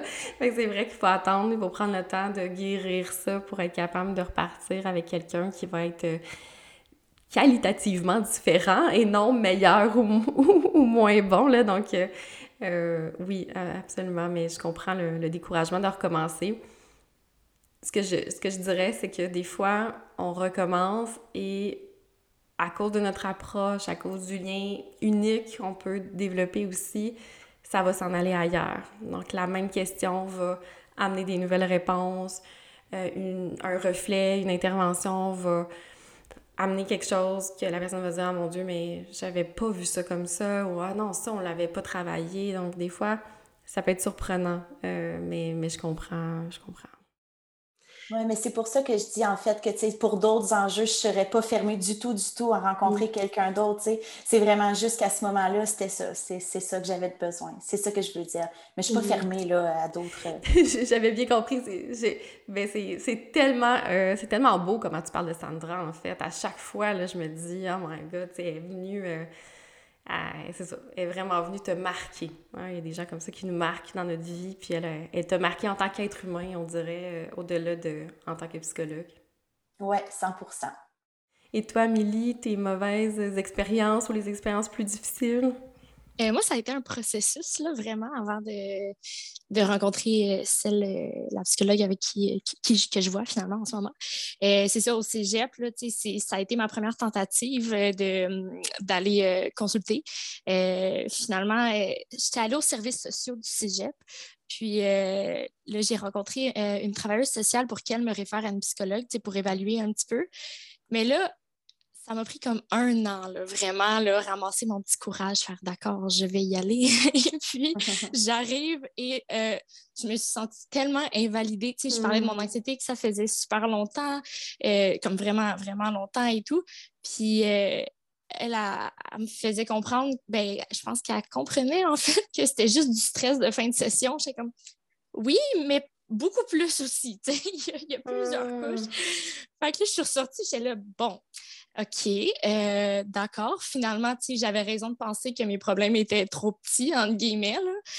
Fait que là, euh, j'ai quand même reçu euh, la, référence, en fait, pour aller voir la psychologue, mais là, j'ai eu trop peur. J'étais comme non, non, non, non j'abandonne le mmh. projet pour l'instant. Ben Après ça, euh, je suis tombée sur le yoga, là, fait que ça m'a comme aidé un, petit bout de temps, mais on s'entend que c'est pas magique. Là. Euh, après ça, j'ai reconsulté. En fait, je suis allée voir mon médecin de famille pour euh, consulter au public pour m'essayer. J'avais un nombre de rencontres, justement, puis oui, savoir qu'il y a une fin, là, c'est vraiment c'est, euh, ça freine un peu, là, surtout que maintenant, je sais que ça m'a pris un an, comme quasiment à chaque semaine, pour m'ouvrir, là, en comme huit rencontres. Euh, c'était... Non, non. ça m'a aidé un peu, mais, tu sais, c'était super fine, mais... Euh, euh, puis là, finalement, euh, quand j'ai décidé d'aller au privé, c'est ça, j'étais sur le site de l'ordre, Puis là, je regardais, parce que moi aussi, je voulais une femme, puis je voulais quelqu'un de jeune. Fait que là, je regardais euh, la date d'entrée dans l'ordre. Je regardais... là, je vais mettre toutes les chances de mon côté, là, parce que... fait que finalement, j'ai envoyé plein de courriels sur ceux que j'ai reçus. Je suis allée au hasard, là. Je suis allée avec mon intuition, puis ça, ça a bien tombé, finalement, Fait que ça a été ça, ouais. Ouais, ah, ouais, je sais que c'est c'est un processus euh, tellement contre-intuitif de devoir juste chercher comme ça sur la base de critères euh, qui, bon, euh, parce qu'en plus, on peut avoir, on peut avoir gradué il n'y a pas si longtemps, puis puis. Donc, euh, ça se peut. Donc, effectivement, il n'y a pas cette information-là. Puis, euh, des fois, on a l'air juste plus jeune ou plus vieux que, notre âge aussi. Euh, mais c'est très là. Il y a beaucoup de gens qui me disent ça, qui cherchent des jeunes psychologues. Puis, ça, me, ça me fait peur pour mon futur. je me dis, mon Dieu, quand je vais avoir 60 ans, je me dis, bon, il n'y a peut-être plus personne qui va vouloir venir me voir. Je vais profiter de ma, de ma jeunesse pour l'instant. Tu as aussi d'être invalidé. Hein? Euh, c'est vraiment un élément qui semble déterminant dans le succès d'une relation thérapeutique. D'ailleurs, les, les, études vont démontrer que l'efficacité thérapeutique est fortement liée à la qualité du lien entre le psychologue et le client, mais aussi des qualités interpersonnelles du psychologue. Donc, c'est beaucoup, beaucoup le savoir-être qui fait partie de l'efficacité de thérapeutique. Mais j'ai l'impression justement que le fait de se sentir ou non validé va témoigner de ça. C'est comme un peu le langage euh, client pour exprimer euh, cette, euh, cette variable-là. donc, que tu parles de cette invalidation-là, moi, c'est souvent ça que j'entends aussi dans mon bureau de Ah, ça, ça n'a pas marché, je me suis sentie invalidée. Donc, tu normalises quelque chose de très fréquent dans, de, dans la raison d'arrêter ou de changer de, de thérapeute, absolument. Mais comme dans toutes les relations, c'est normal de vivre des moments plus difficiles, ce qu'on va appeler en thérapie des bris d'alliance, hein, qui, bon, dans une relation interpersonnelle, c'est un conflit. En thérapie, on n'est pas supposé de se chicaner avec son psychologue, mais on peut vivre des bris d'alliance, que ce soit parce que mon client, justement, s'est senti invalidé à un certain moment après que la relation a été bâtie, euh, qu'il se soit senti non compris, euh, qu'il ait mal interprété une intervention ou que même on ait fait une mauvaise intervention parce que ça, ça arrive. Est-ce que vous, ça vous est arrivé dans votre relation de, de, voir revenir sur un élément, d'avoir senti ce bris d'alliance-là? Euh, ben en fait, pour moi, j'en ai pas parlé parce que ça n'a tellement pas duré longtemps. Euh, j'ai vu la travailleuse sociale de mon école secondaire, mais c'était vraiment justement l'approche qu'elle utilisait, ou peut-être qu'à ce moment-là, je prenais peut-être tout comme une attaque, alors que même peut-être c'était même pas ça. Mm. Mais je me souviens qu'à la fin, puis c'est pas à dire, mais je me, je me, souviens que j'y avais dit j'ai pas besoin de vous pour savoir que je suis folle. Puis je suis partie. Mm. Donc, c'était vraiment, ça fonctionnait pas avec elle. Puis, je suis jamais retournée la voir. Je pense pas que c'était la meilleure chose à faire. Je crois que j'aurais dû lui en parler, peut-être, ou me mm. questionner aujourd'hui, avec le recul, me questionner pourquoi ça m'avait fait autant, euh, euh, mm-hmm. ça m'avait autant donné un impact. C'est quoi qu'elle a dit, c'est quoi qu'elle a fait? Euh, est-ce que c'est mm-hmm. moi qui s'est venu chercher quelque chose? Mais oui, c'est arrivé cette fois-là, puis je suis juste jamais retournée. Mais sinon, mm. avec celle que je suis, non, c'est jamais arrivé. Puis les deux autres, je voyais que dans vos visages, que vous disiez comme non, je pense pas avoir vécu ça. Non, moi, euh, ça m'est pas arrivé euh, du tout. À aucun mm. moment, j'ai senti, euh, j'ai senti quelque chose comme ça avec Alexandra. OK. moi non plus. Non, non. ben, c'est, je, je, dirais, c'est, tant mieux et en même temps, ça, ça serait pas d'avoir quelque chose à, dire par rapport à ça. En fait, c'est super important. Comme je disais tantôt, la, la, relation, ça fait partie de la thérapie. Et en fait, quand il y a un bris d'alliance et qu'on va le réparer en thérapie, ça a été démontré que la relation, elle est plus forte après. Donc, euh, c'est euh, extrêmement important si ceux qui nous écoutent vivez ça, euh, psychologue vous dit quelque chose, ça vous rend, ça vous a rendu triste, fâché, déçu, peu importe, vous avez un inconfort, nommez-le. Puis, euh, tu sais, par exemple, des fois, les gens vont réagir au fait qu'ils euh, vont devoir payer une rencontre manquée. Ça, c'est, ça, arrive très souvent. Je pense que c'est le, le bris d'alliance qui est le plus fréquent. Euh, mais on va l'utiliser, on va, on va en parler. C'est pas n'importe qui qui va réagir au fait de, que le psychologue va ramener le cadre, hein? donc ça parle de la personne aussi. Donc c'est super intéressant de, pouvoir l'aborder et l'explorer. Les inconforts aussi, ça fait partie de la thérapie, évidemment. Euh, on va pas là pour être confortable. Tantôt, euh, j'ai parlé de la de ma, de ma massothérapeute, puis je disais, mais tu sais, je le sais que c'est normal de sortir et d'avoir mal, hein? donc euh, je sais que pour que ça fasse du bien, il faut que ça fasse mal, et que euh, c'est c'est un peu la même chose en thérapie. On n'est pas toujours bien, on sort pas toujours de là en étant bien. Des fois, on sort de là, puis on est bouleversé. On a l'impression qu'elle a touché quelque chose, puis comme, ça s'est comme tout fissuré en dedans nous, mais c'était comme nécessaire de le fissurer pour changer la, la vitre finalement. Donc, euh, c'est normal, hein? C'est pas parce qu'on ressort des fois d'une rencontre puis qu'on n'est pas bien que ça veut dire qu'il faut arrêter, c'est que ça se peut juste qu'on est en train de parler des vraies affaires, puis on est en train de parler de ce qui fait mal pour vrai. Vous faites euh, toutes des oui de la tête, c'est quelque chose, j'imagine, que vous avez vécu, là. Oui, tout à fait. Moi, je me souviens, euh, j'ai déjà sorti de là et je pleurais pendant deux heures de temps. Mmh. Euh, ma mère, euh, souvent, dans les débuts, elle m'appelait pour savoir comment ça, s'était passé. Puis je disais, je te rappelle, je, veux pleurer dans mon auto. Mmh. Ça, ça faisait mal, mais ça faisait bien, ça faisait du bien en même temps. C'est pas facile là, quand on n'a jamais parlé à quelqu'un ou qu'on on baisse nos gardes, puis enfin on dit nos bobos c'est d'accepter, OK, ben, j'ai livré ça à quelqu'un d'autre, c'est plus en dedans de moi, puis ça mm-hmm. remonte les souvenirs aussi, ça remonte des situations, ça fait mal, mais on le sait que c'est pour un bien, en fait, là. Mm-hmm. C'est important de ne mm-hmm. pas se cacher, de ne pas, de pas filtrer nos, nos, pensées ou nos émotions parce qu'au final, ça va rester en dedans puis ça ne va jamais guérir. Donc, ça vaut le coup.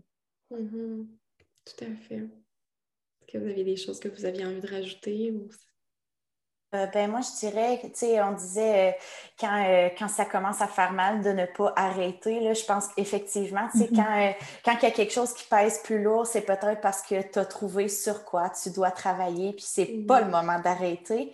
tu sais, moi, comme, comme Pamela disait, là, quand je sortais de mes rencontres avec Sandra, surtout au début, j'avais l'impression d'être plus à terre avant mm-hmm. qu'avant d'arriver dans le bureau, mais c'est normal, c'est qu'on allait tellement dans des choses que j'abordais pas euh, à l'extérieur de son bureau que quand je sortais, j'étais comme OK, c'est ça, j'avais pas mis ça en lumière parce qu'il y, a des, y a des trucs avec Sandra qu'on abordait, me poser des questions que personne me posait. dans ma famille, on parlait pas de ce qui était, de ce qui s'était mm. passé, de comment c'était arrivé. Avec Sandra, oui. Donc, ça venait rebrasser des choses que j'avais pas l'occasion de rebrasser euh, à l'extérieur. Fait que c'était des rencontres difficiles, mais je pense que c'est ça qui fait que ça a aussi bien fonctionné. Ça continuait, d'avoir euh, des effets les jours d'après ça continuait de faire un peu mal. Je me posais des questions, puis à la rencontre d'après, on était capable d'en discuter, de voir euh, mm. pourquoi ça m'avait affecté pendant aussi longtemps, euh, qu'est-ce que j'en ai retiré, c'était quoi mes réflexions par rapport à ça. Mm-hmm. Fait que, euh, faut pas arrêter quand ça fait mal, on continue. en thérapie, en thérapie.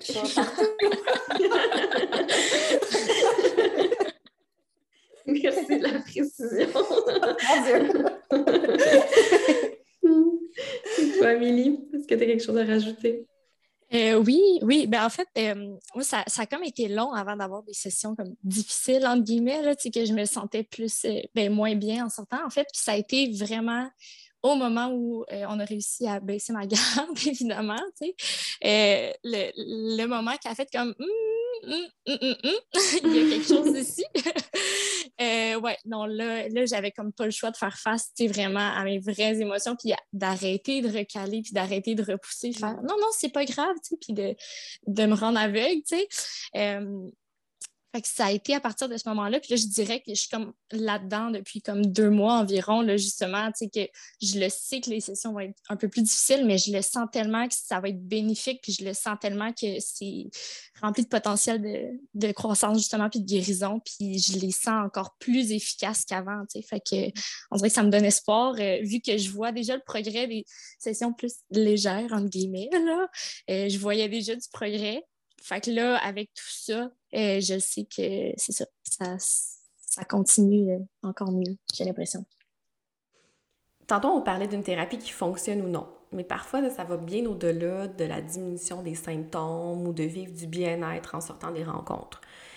Je pense à certaines de mes relations thérapeutiques où il y a une connexion qui est vraiment forte, là, où je sens que je fais vraiment profondément partie de leur vie, de leur quotidien, comme je parle souvent sur Dose de Psy, il y en a que j'ai vu grandir, qui sont entrés dans mon bureau, ils étaient au secondaire. Je les, ai vus graduer de secondaire, rentrer au cégep, euh, vivre leur première histoire d'amour, leur première rupture. Euh, je les ai vus partir de chez elles. Je les ai vus euh, aujourd'hui entrer au doctorat en psychologie. Donc, je, je fais clairement partie de leur vie. Elles font partie de ma vie. Là, je parle au final parce que c'est beaucoup des filles, mais c'est fort, je, je, le sais, je le sens, je le, je le vis et je sais qu'elles aussi vivent ça.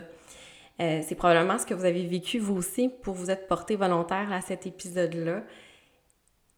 Et comment vous pourriez expliquer ce lien-là à une personne qui ne l'a pas vécu? Parce que quand j'en parle à des gens qui sont allés en thérapie et qui ont été, eu des, des outils, euh, disaient, bon, euh, ben oui, mon psychologue était, était, était gentil, c'était agréable et tout ça, mais c'est pas à ce niveau-là qu'ils vont l'avoir ressenti. Puis, euh, donc, c'est toujours difficile de l'expliquer, mais je voulais voir de l'autre côté, sur l'autre siège, comment vous, vous l'expliqueriez? Mais moi, la relation que j'ai avec ma psy, euh, elle est spéciale et unique dans le sens que c'est vraiment la première parmi plein de personnes qui a réussi à m'aider pour de vrai. Donc, elle a vraiment une place significative pour moi. Euh, toute son aide, son écoute, son approche, ça fait en sorte que cette personne-là est unique, en fait, si je peux dire ça comme ça. Mm-hmm. Cette personne-là, dans ma vie, elle va toujours avoir la place de c'est elle qui m'a aidée, qui me mm-hmm. fait grandir, qui m'a appris. Euh, donc, c'est sûr et certain qu'elle a un lien unique, que j'ai une relation unique avec elle parce qu'elle m'a tellement apporté. Je suis plus du tout la même personne que j'étais il y a un an. C'est vraiment fou le mmh. changement qu'elle a pu m'apporter. Donc, c'est dans ce sens-là que je dirais que la vision que j'ai de, de ma thérapeute, c'est vraiment parce qu'elle a vraiment réussi à m'aider et à me sortir euh, mmh de mes douleurs et elle m'a appris vraiment à, à, vivre avec un peu parce que l'anxiété, ça partira jamais, c'est, ça va mmh être avec nous, mais elle a réussi justement à me faire comprendre que oui, tu vas rester avec elle toute ta vie, mais tu peux la contrôler. Donc, pour moi, c'est vraiment, c'est la personne qui m'a beaucoup appris en un an. Et c'est pas fini, mais en un an, jamais j'aurais pensé à prendre autant d'elle. Puis c'est vraiment, euh, c'est cette relation-là que j'ai avec elle, oui. Mm.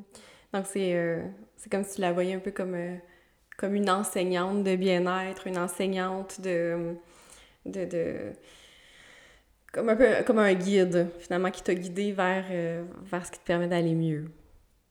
Oui, exactement. Mon, ange gardien, comme qu'on peut dire, mon ange gardien terrestre, qui me dit que ça va bien aller, comme qu'on est habitué d'entendre depuis les deux dernières années, ça va bien aller, tu n'es pas prise dans mm-hmm. toute cette anxiété-là, dans tous tes bobos pour toute la vie. Tu peux guérir, puis je suis là pour t'aider. C'est vraiment ça. C'est comme tu dis, c'est un guide, oui. Et toi, Marie-Pierre, comment est-ce que tu décrirais cette connexion-là à quelqu'un qui ne l'a jamais vécu? Euh, ben, je dirais, je pense que connecter avec quelqu'un quand ça va bien, c'est riche, mais connecter avec quelqu'un quand tu es brisé, en colère, dans l'incompréhension, euh, dans une tornade d'émotions négatives se l'est encore plus. Ça a vraiment été euh, pour moi une connexion rassurante, un repère, quelque chose à quoi me raccrocher quand j'avais l'impression qu'il n'y avait plus rien autour. Mm. je pense que je décrirais vraiment, j'utilise souvent le mot allié quand je parle de Sandra à des gens. Puis, euh, c'est un petit mot pour un très grand rôle, parce que même, euh, même dans son absence, elle continue d'en être, d'en être une bonne. Fait que je pense que je décrirais cette relation-là euh, comme ça, une relation riche à laquelle je ne m'attendais pas du tout parce que j'allais pas bien, vraiment, vraiment, vraiment mm. pas. Fait que, ouais, je dirais ça. Oui, mais je ne sais pas si vous allez d'accord avec euh, la métaphore qui, qui m'est venue, euh, mais c'est comme si pour certaines personnes, la thérapie, la relation avec son psychologue, ça va avoir été un chapitre de leur livre, avec un début, une fin, un chapitre qui va faire en sorte que les autres, après l'histoire, va être différente, alors que d'autres personnes, euh, cette relation-là, elle va comme les accompagner dans tous les autres chapitres, hein, comme si cette personne-là était un personnage qui allait rester. C'est un peu ça que j'entends. Hein, Sandra, elle n'est pas comme un chapitre qui s'est terminé. Elle t'accompagne dans les prochains chapitres, même si elle n'est pas là. Oui, vraiment. Totalement. pour rebondir, mettons, sur cette métaphore-là, c'est comme un... Sandra, c'est comme le signet que je transporte de page en page. J'avance dans la vie, tu sais, au fur et à mesure que reste toujours là, tu sais, pour me rappeler... Euh, pour me rappeler mm. que j'ai eu ce pilier-là, parce que mon expérience en thérapie, pour moi, c'est un pilier. Là. Il y a un avant et un après. clairement, là, parce que c'est aller au-delà du deuil, là, évidemment. Euh, plus c'est plus c'est avancé. Fait que, ouais, je dirais que Sandra, c'est le, signet du livre de ma vie. Et toi, Amélie, quelque chose que tu as envie de rajouter? Euh, oui, ben en fait, euh, justement, l'espèce de truc qui est inexplicable, je le ressens vraiment. C'est vraiment difficile à, dire en mots. Puis des fois, j'essaie de l'expliquer à mes amis, puis je suis comme. Euh, les mots manquent. c'est quelque mm-hmm. chose de fort. Puis, tu sais, je pense que ce qui a joué beaucoup, c'est justement la patience, là, comme, comme j'ai mentionné quelques fois euh, depuis euh, le début. Euh, puis c'est parce qu'il y a vraiment eu un rendez-vous clé là, où mes gardes ont baissé. Que, honnêtement, c'est mm. un, moment que je vais m'en souvenir toute ma vie. C'est comme c'était vraiment puissant. Puis je pense que justement la relation était déjà comme bien solide. On, on parle le même langage, là, un peu, là, mettons, les deux, on est super imagés. Fait comme tout comprenait, on se comprenait tout le temps. Mais là, à ce moment-là, où ce que je me suis sentie vraiment, vraiment vue, vraiment entendue, vraiment comprise, puis jamais jugée, euh, l'expression le hold, hold, space for someone, elle a pris mm. tout son sens à ce moment-là. Et depuis ce rendez-vous-là, c'est comme, c'est ça, là, c'est ouais, c'est inexplicable un peu. C'est juste vraiment fort. je sais que je peux absolument être n'importe quoi dans n'importe quel état, puis ça va être correct, puis je vais être bien reçue. Tu hmm.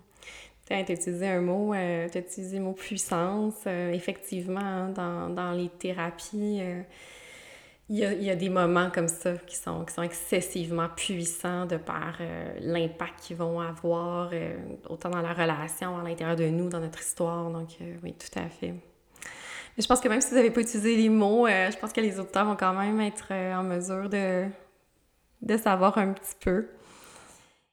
Et tantôt, Marie-Pierre, tu disais que ta psychologue avait quitté le pays, donc tu n'as pas choisi la fin de ta thérapie. Hein. Tu es allée la voir suite au décès de ta mère tu perdais une autre figure de façon importante, de façon imprévue, non désirée, soudaine. Je me demande comment tu as vécu justement cet autre deuil-là qui venait comme s'ajouter. Je pense que ça a été en appliquant d'une certaine manière des outils qu'elle-même m'avait euh, m'avait transmis, dans le sens que je pense que Sandra visait surtout euh, l'autonomie de mes, euh, de mes émotions, si je peux me permettre. Mm. Euh, moi, j'ai ce deuil-là, je l'ai vraiment vécu à l'inverse de toute ma famille, c'est-à-dire que ma famille a vécu ça ensemble, moi tout seul. C'était mon choix à ce moment-là. J'avais, je ne ressentais pas le besoin d'être entourée de toute ma famille. Fait que. Euh, puis je pense que les outils qu'elle m'a qu'elle m'a transmis, c'était vraiment pour me permettre de, d'avancer par rapport moi avec moi, tu sais, sans avoir... Mm. Euh, puis quand Sandra est partie, effectivement, ça a été difficile, tu sais, parce que c'est ça qui m'a, qui m'a sauvée, littéralement, après maman. Puis, euh, ah, c'est une bonne question, c'est une excellente question. Je je pense que je dirais que j'ai réussi à faire le deuil du départ de Sandra grâce à Sandra. Je ne sais pas si, mm-hmm. euh, tu sais, parce que, veux, veux pas, d'une manière ou d'une autre, elle m'a appris, j'avais fait le choix de vivre ce deuil-là tout seul à l'écart de ma famille. Puis euh, Sandra m'a juste montré comment je pouvais le faire en étant plus douce envers moi-même. Mm-hmm. Fait que j'ai juste eu à, transmettre, à, transposer ça dans...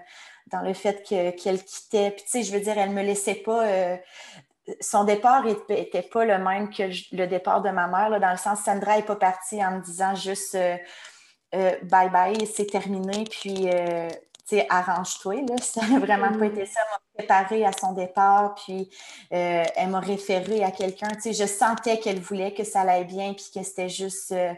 Fait que je pense que ça s'est bien passé parce que, comme je dis, je le répète, j'avais les outils, mais il y avait le le petit sentiment de colère qui t'empêche de bien fonctionner, euh, mm-hmm. ça, ce sentiment-là, je ne l'avais pas. Il avait été apaisé. Euh, il avait été mm-hmm. apaisé dans les rencontres d'avant. Donc, ça a été difficile, mais j'étais outillée pour, le, pour bien le vivre.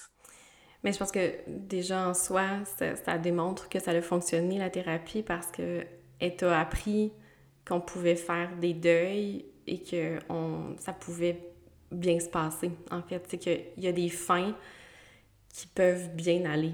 Ça, ça, fait partie aussi hein, de justement des apprentissages de la thérapie et encore plus, encore plus éloquent quand on vient pour un deuil, pour la fin de quelque chose, qu'on a de la difficulté avec les fins, travailler la fin de la thérapie, ben, c'est clairement le plus gros moment qu'on va avoir à traverser dans cette thérapie-là. Donc, euh, que tu aies euh, senti que tu étais assez équipée pour passer à travers ce, deuil-là, mais je pense que justement, ça voulait dire qu'elle avait bien fait son travail. Oui, ben puis il y a aussi le fait c'est que j'y étais préparée. Ben, je pense que c'est surtout ça que, que surtout cet élément-là par rapport auquel je suis reconnaissante parce que euh, je, je veux dire, elle savait qu'elle partirait, puis elle me l'a dit très, très euh, avant que ça se mm-hmm. produise, parce que je pense qu'elle savait, ben pas je pense, elle savait que l'imprévisibilité, mm-hmm. puis toutes les affaires qui nous tombent dessus, je gérais ça euh, plus difficilement, mettons. Fait que, tu sais, elle m'a bien préparée euh, à son départ, là, pour pas que je me retrouve sans rien du jour au lendemain, comme ça avait été le cas au début de, mm-hmm. notre, de notre parcours ensemble. Puis bon, ben c'est ça, ça nous amène à, la fin de la thérapie. Euh, Amélie, Pamela, vous ne les avez pas vécues, ces fins-là de thérapie encore, mais un, jour, euh, soit parce que votre psychologue va aller en congé maternité, va prendre sa retraite, euh, ou peu importe, ou que vous allez être rendu au bout, mais même quand on est rendu au bout et qu'il faut quitter la thérapie quand ça fait longtemps et que ça a été très, très important, c'est un moment euh, qui, doit être préparé, là, justement. Mais comment vous le voyez, vous, cette, cette fin-là? Euh, je crois que oui, je suis consciente qu'il va y avoir une fin et je sais, elle me connaît, donc je sais qu'elle va prendre le temps de, la préparer, cette fin-là. Et mm.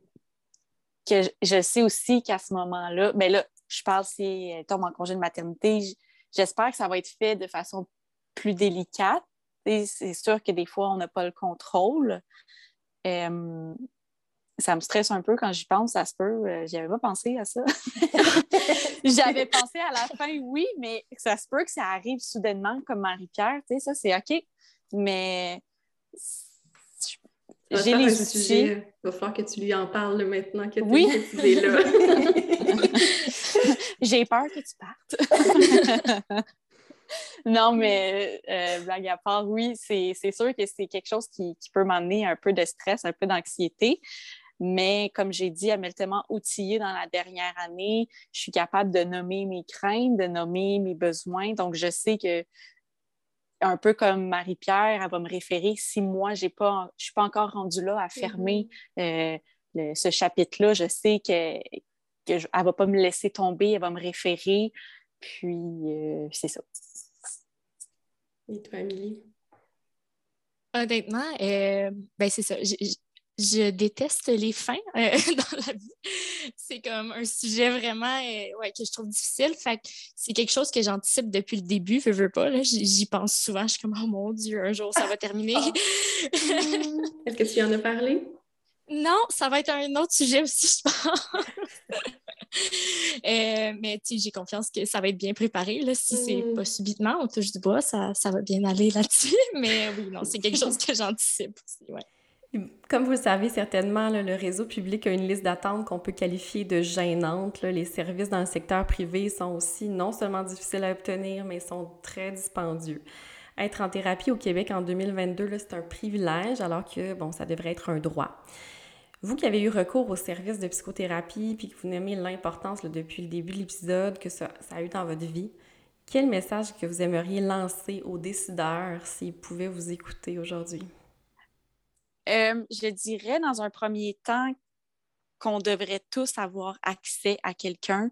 Euh, moi, je vois ça surtout au long terme. Il y a des personnes qui sont en arrêt de travail, des personnes qui ne peuvent pas travailler parce que justement, ils sont tellement, euh, ils ont des incapacités reliées euh, à, des problèmes personnels. Ça peut être très large.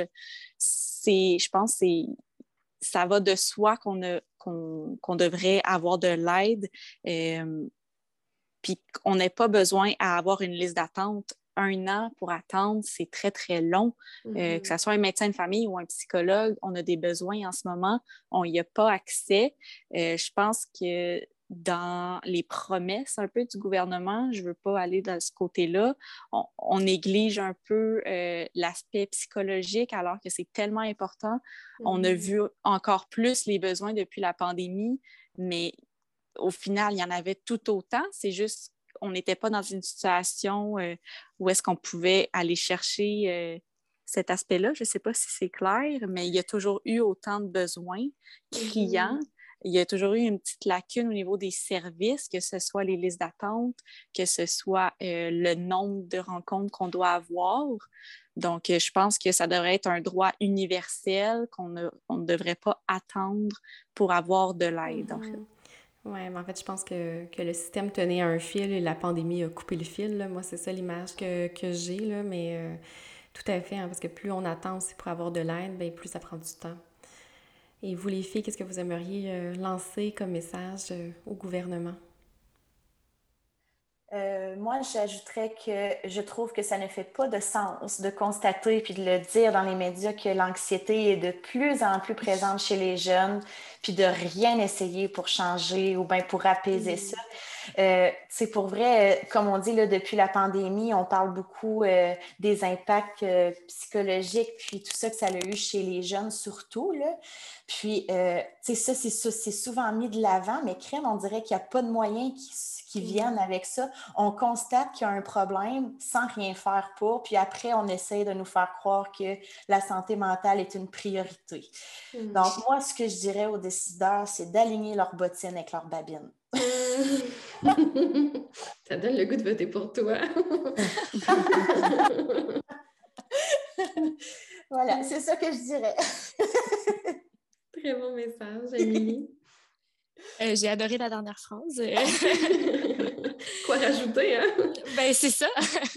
Euh, mais aussi, tu sais, j'ai l'impression que la discussion sur l'importance euh, de prendre soin de la santé mentale s'ouvre tranquillement, pas vite, avec le temps, mm. tu sais, dans, les médias ou bref. Mais c'est encore beaucoup trop si on compare avec la santé physique, mon Dieu, qu'on n'est pas à la même place. Là, ça devrait tellement être à la même place. Mm. Euh, fait que, ouais, ouais c'est sûr que je vais dans la même lignée que les deux filles. Puis, on le voit justement avec la pandémie, ça a comme encore plus chuté. Puis, euh, je travaille avec les jeunes au secondaire on le voit à quel point c'est encore stigmatisé, c'est encore pas sûr, c'est mm. encore, tu sais, ils n'ont pas de support. Euh, puis nous, même en tant qu'enseignant, on devrait savoir au moins un petit peu parce que veux, veux pas, ils viennent se confier à nous, puis on est juste comme euh, oui, d'accord, on mm. fait du mieux qu'on peut. Tu sais, je pense que euh, c'est ça, on de, ouais, ouais, il devrait avoir plus de, de façon qu'il y ait de ressources encore là. Je sais que c'est tellement complexe, mais mon Dieu, c'est mm-hmm. important, puis que ça devrait comme prendre l'ampleur que ça mérite. Puis en terminant, euh, dernière question que je vous lance. Euh, on a parlé de vos psychologues depuis le début de l'épisode, vous en avez parlé, à quel point ça avait été important et tout ça. Puis, bon, je pense pas qu'elles vont écouter euh, notre épisode, mais je me disais, peut-être que vous pourriez. Euh, qu'est-ce que vous aimeriez leur dire à vos psychologues si, si elles pouvaient vous entendre? Ne doute jamais de tes capacités en tant qu'intervenante. Je mm. pense que on peut se remettre en question. Des fois, nous, les intervenants, je m'inclus là-dedans aussi, euh, des fois, on chercher un sens, essayer de comprendre ou même se remettre en question. Mais c'est ça, on a dit depuis le début que c'est tellement un peu... Euh, le progrès qu'on fait, c'est un peu en secret. C'est pas... Euh, on le voit pas quand on rentre, quand on sort, ça se fait en dedans de nous. Puis c'est juste de jamais sous-estimer le pouvoir qu'elle peut avoir sur la vie des autres. Puis elle est d'une extrême, extrêmement, elle est d'une très, très grande aide et ne jamais douter en fait d'elle-même et de ce qu'elle peut apporter aux autres. Mère Pierre, si ton message pouvait traverser euh, les kilomètres qui te séparent de Sandra, qu'est-ce que tu voudrais lui dire? Euh, je lui dirais plein de choses, mais je pense que principalement, euh, j'aimerais ça lui dire merci du fond du cœur de m'avoir aidé à faire la paix avec euh, le, choix, le choix de ma maman. Puis de continuer d'avoir autant d'impact dans ma vie. c'est grâce à elle si j'arrive à trouver du beau dans les petites choses. Fait que je pense que je lui créerai un grand merci. Mm. ouais. Et toi, Amélie? Et ça serait aussi un, énorme merci là, avec plein de points d'exclamation. puis, tu sais, aussi, tu sais, de ne pas douter des capacités à changer des vies. pas. Ben, en tout cas, elle a vraiment changé la mienne. Fait que j'imagine qu'elle doit changer d'autres vies aussi, tu sais. puis que ça a vraiment, vraiment un impact fort. Puis, ouais. Excellent, mais merci vraiment. Je suis certaine que vos témoignages vont, euh, vont venir évoquer euh, des, choses chez les personnes qui ont consulté et aussi euh, peut-être donner espoir à, ceux qui n'osent pas. Donc, merci énormément les filles. Un grand merci à Amélie, Marie-Pierre et Pamela. Vous nous avez permis d'entrer dans l'intimité de votre thérapie. Vos témoignages sont précieux et auront certainement un impact important pour les personnes qui hésitent à les consulter ou qui ont fermé la porte suite à une mauvaise expérience. La reconnaissance et l'attachement que vous avez pour votre psychologue étaient palpables dans chacune de vos interventions. Donc encore une fois, un grand merci. Et c'est ainsi que se termine le premier épisode de la deuxième saison. Je vous retrouve très bientôt pour un autre Dose de Psy, le podcast.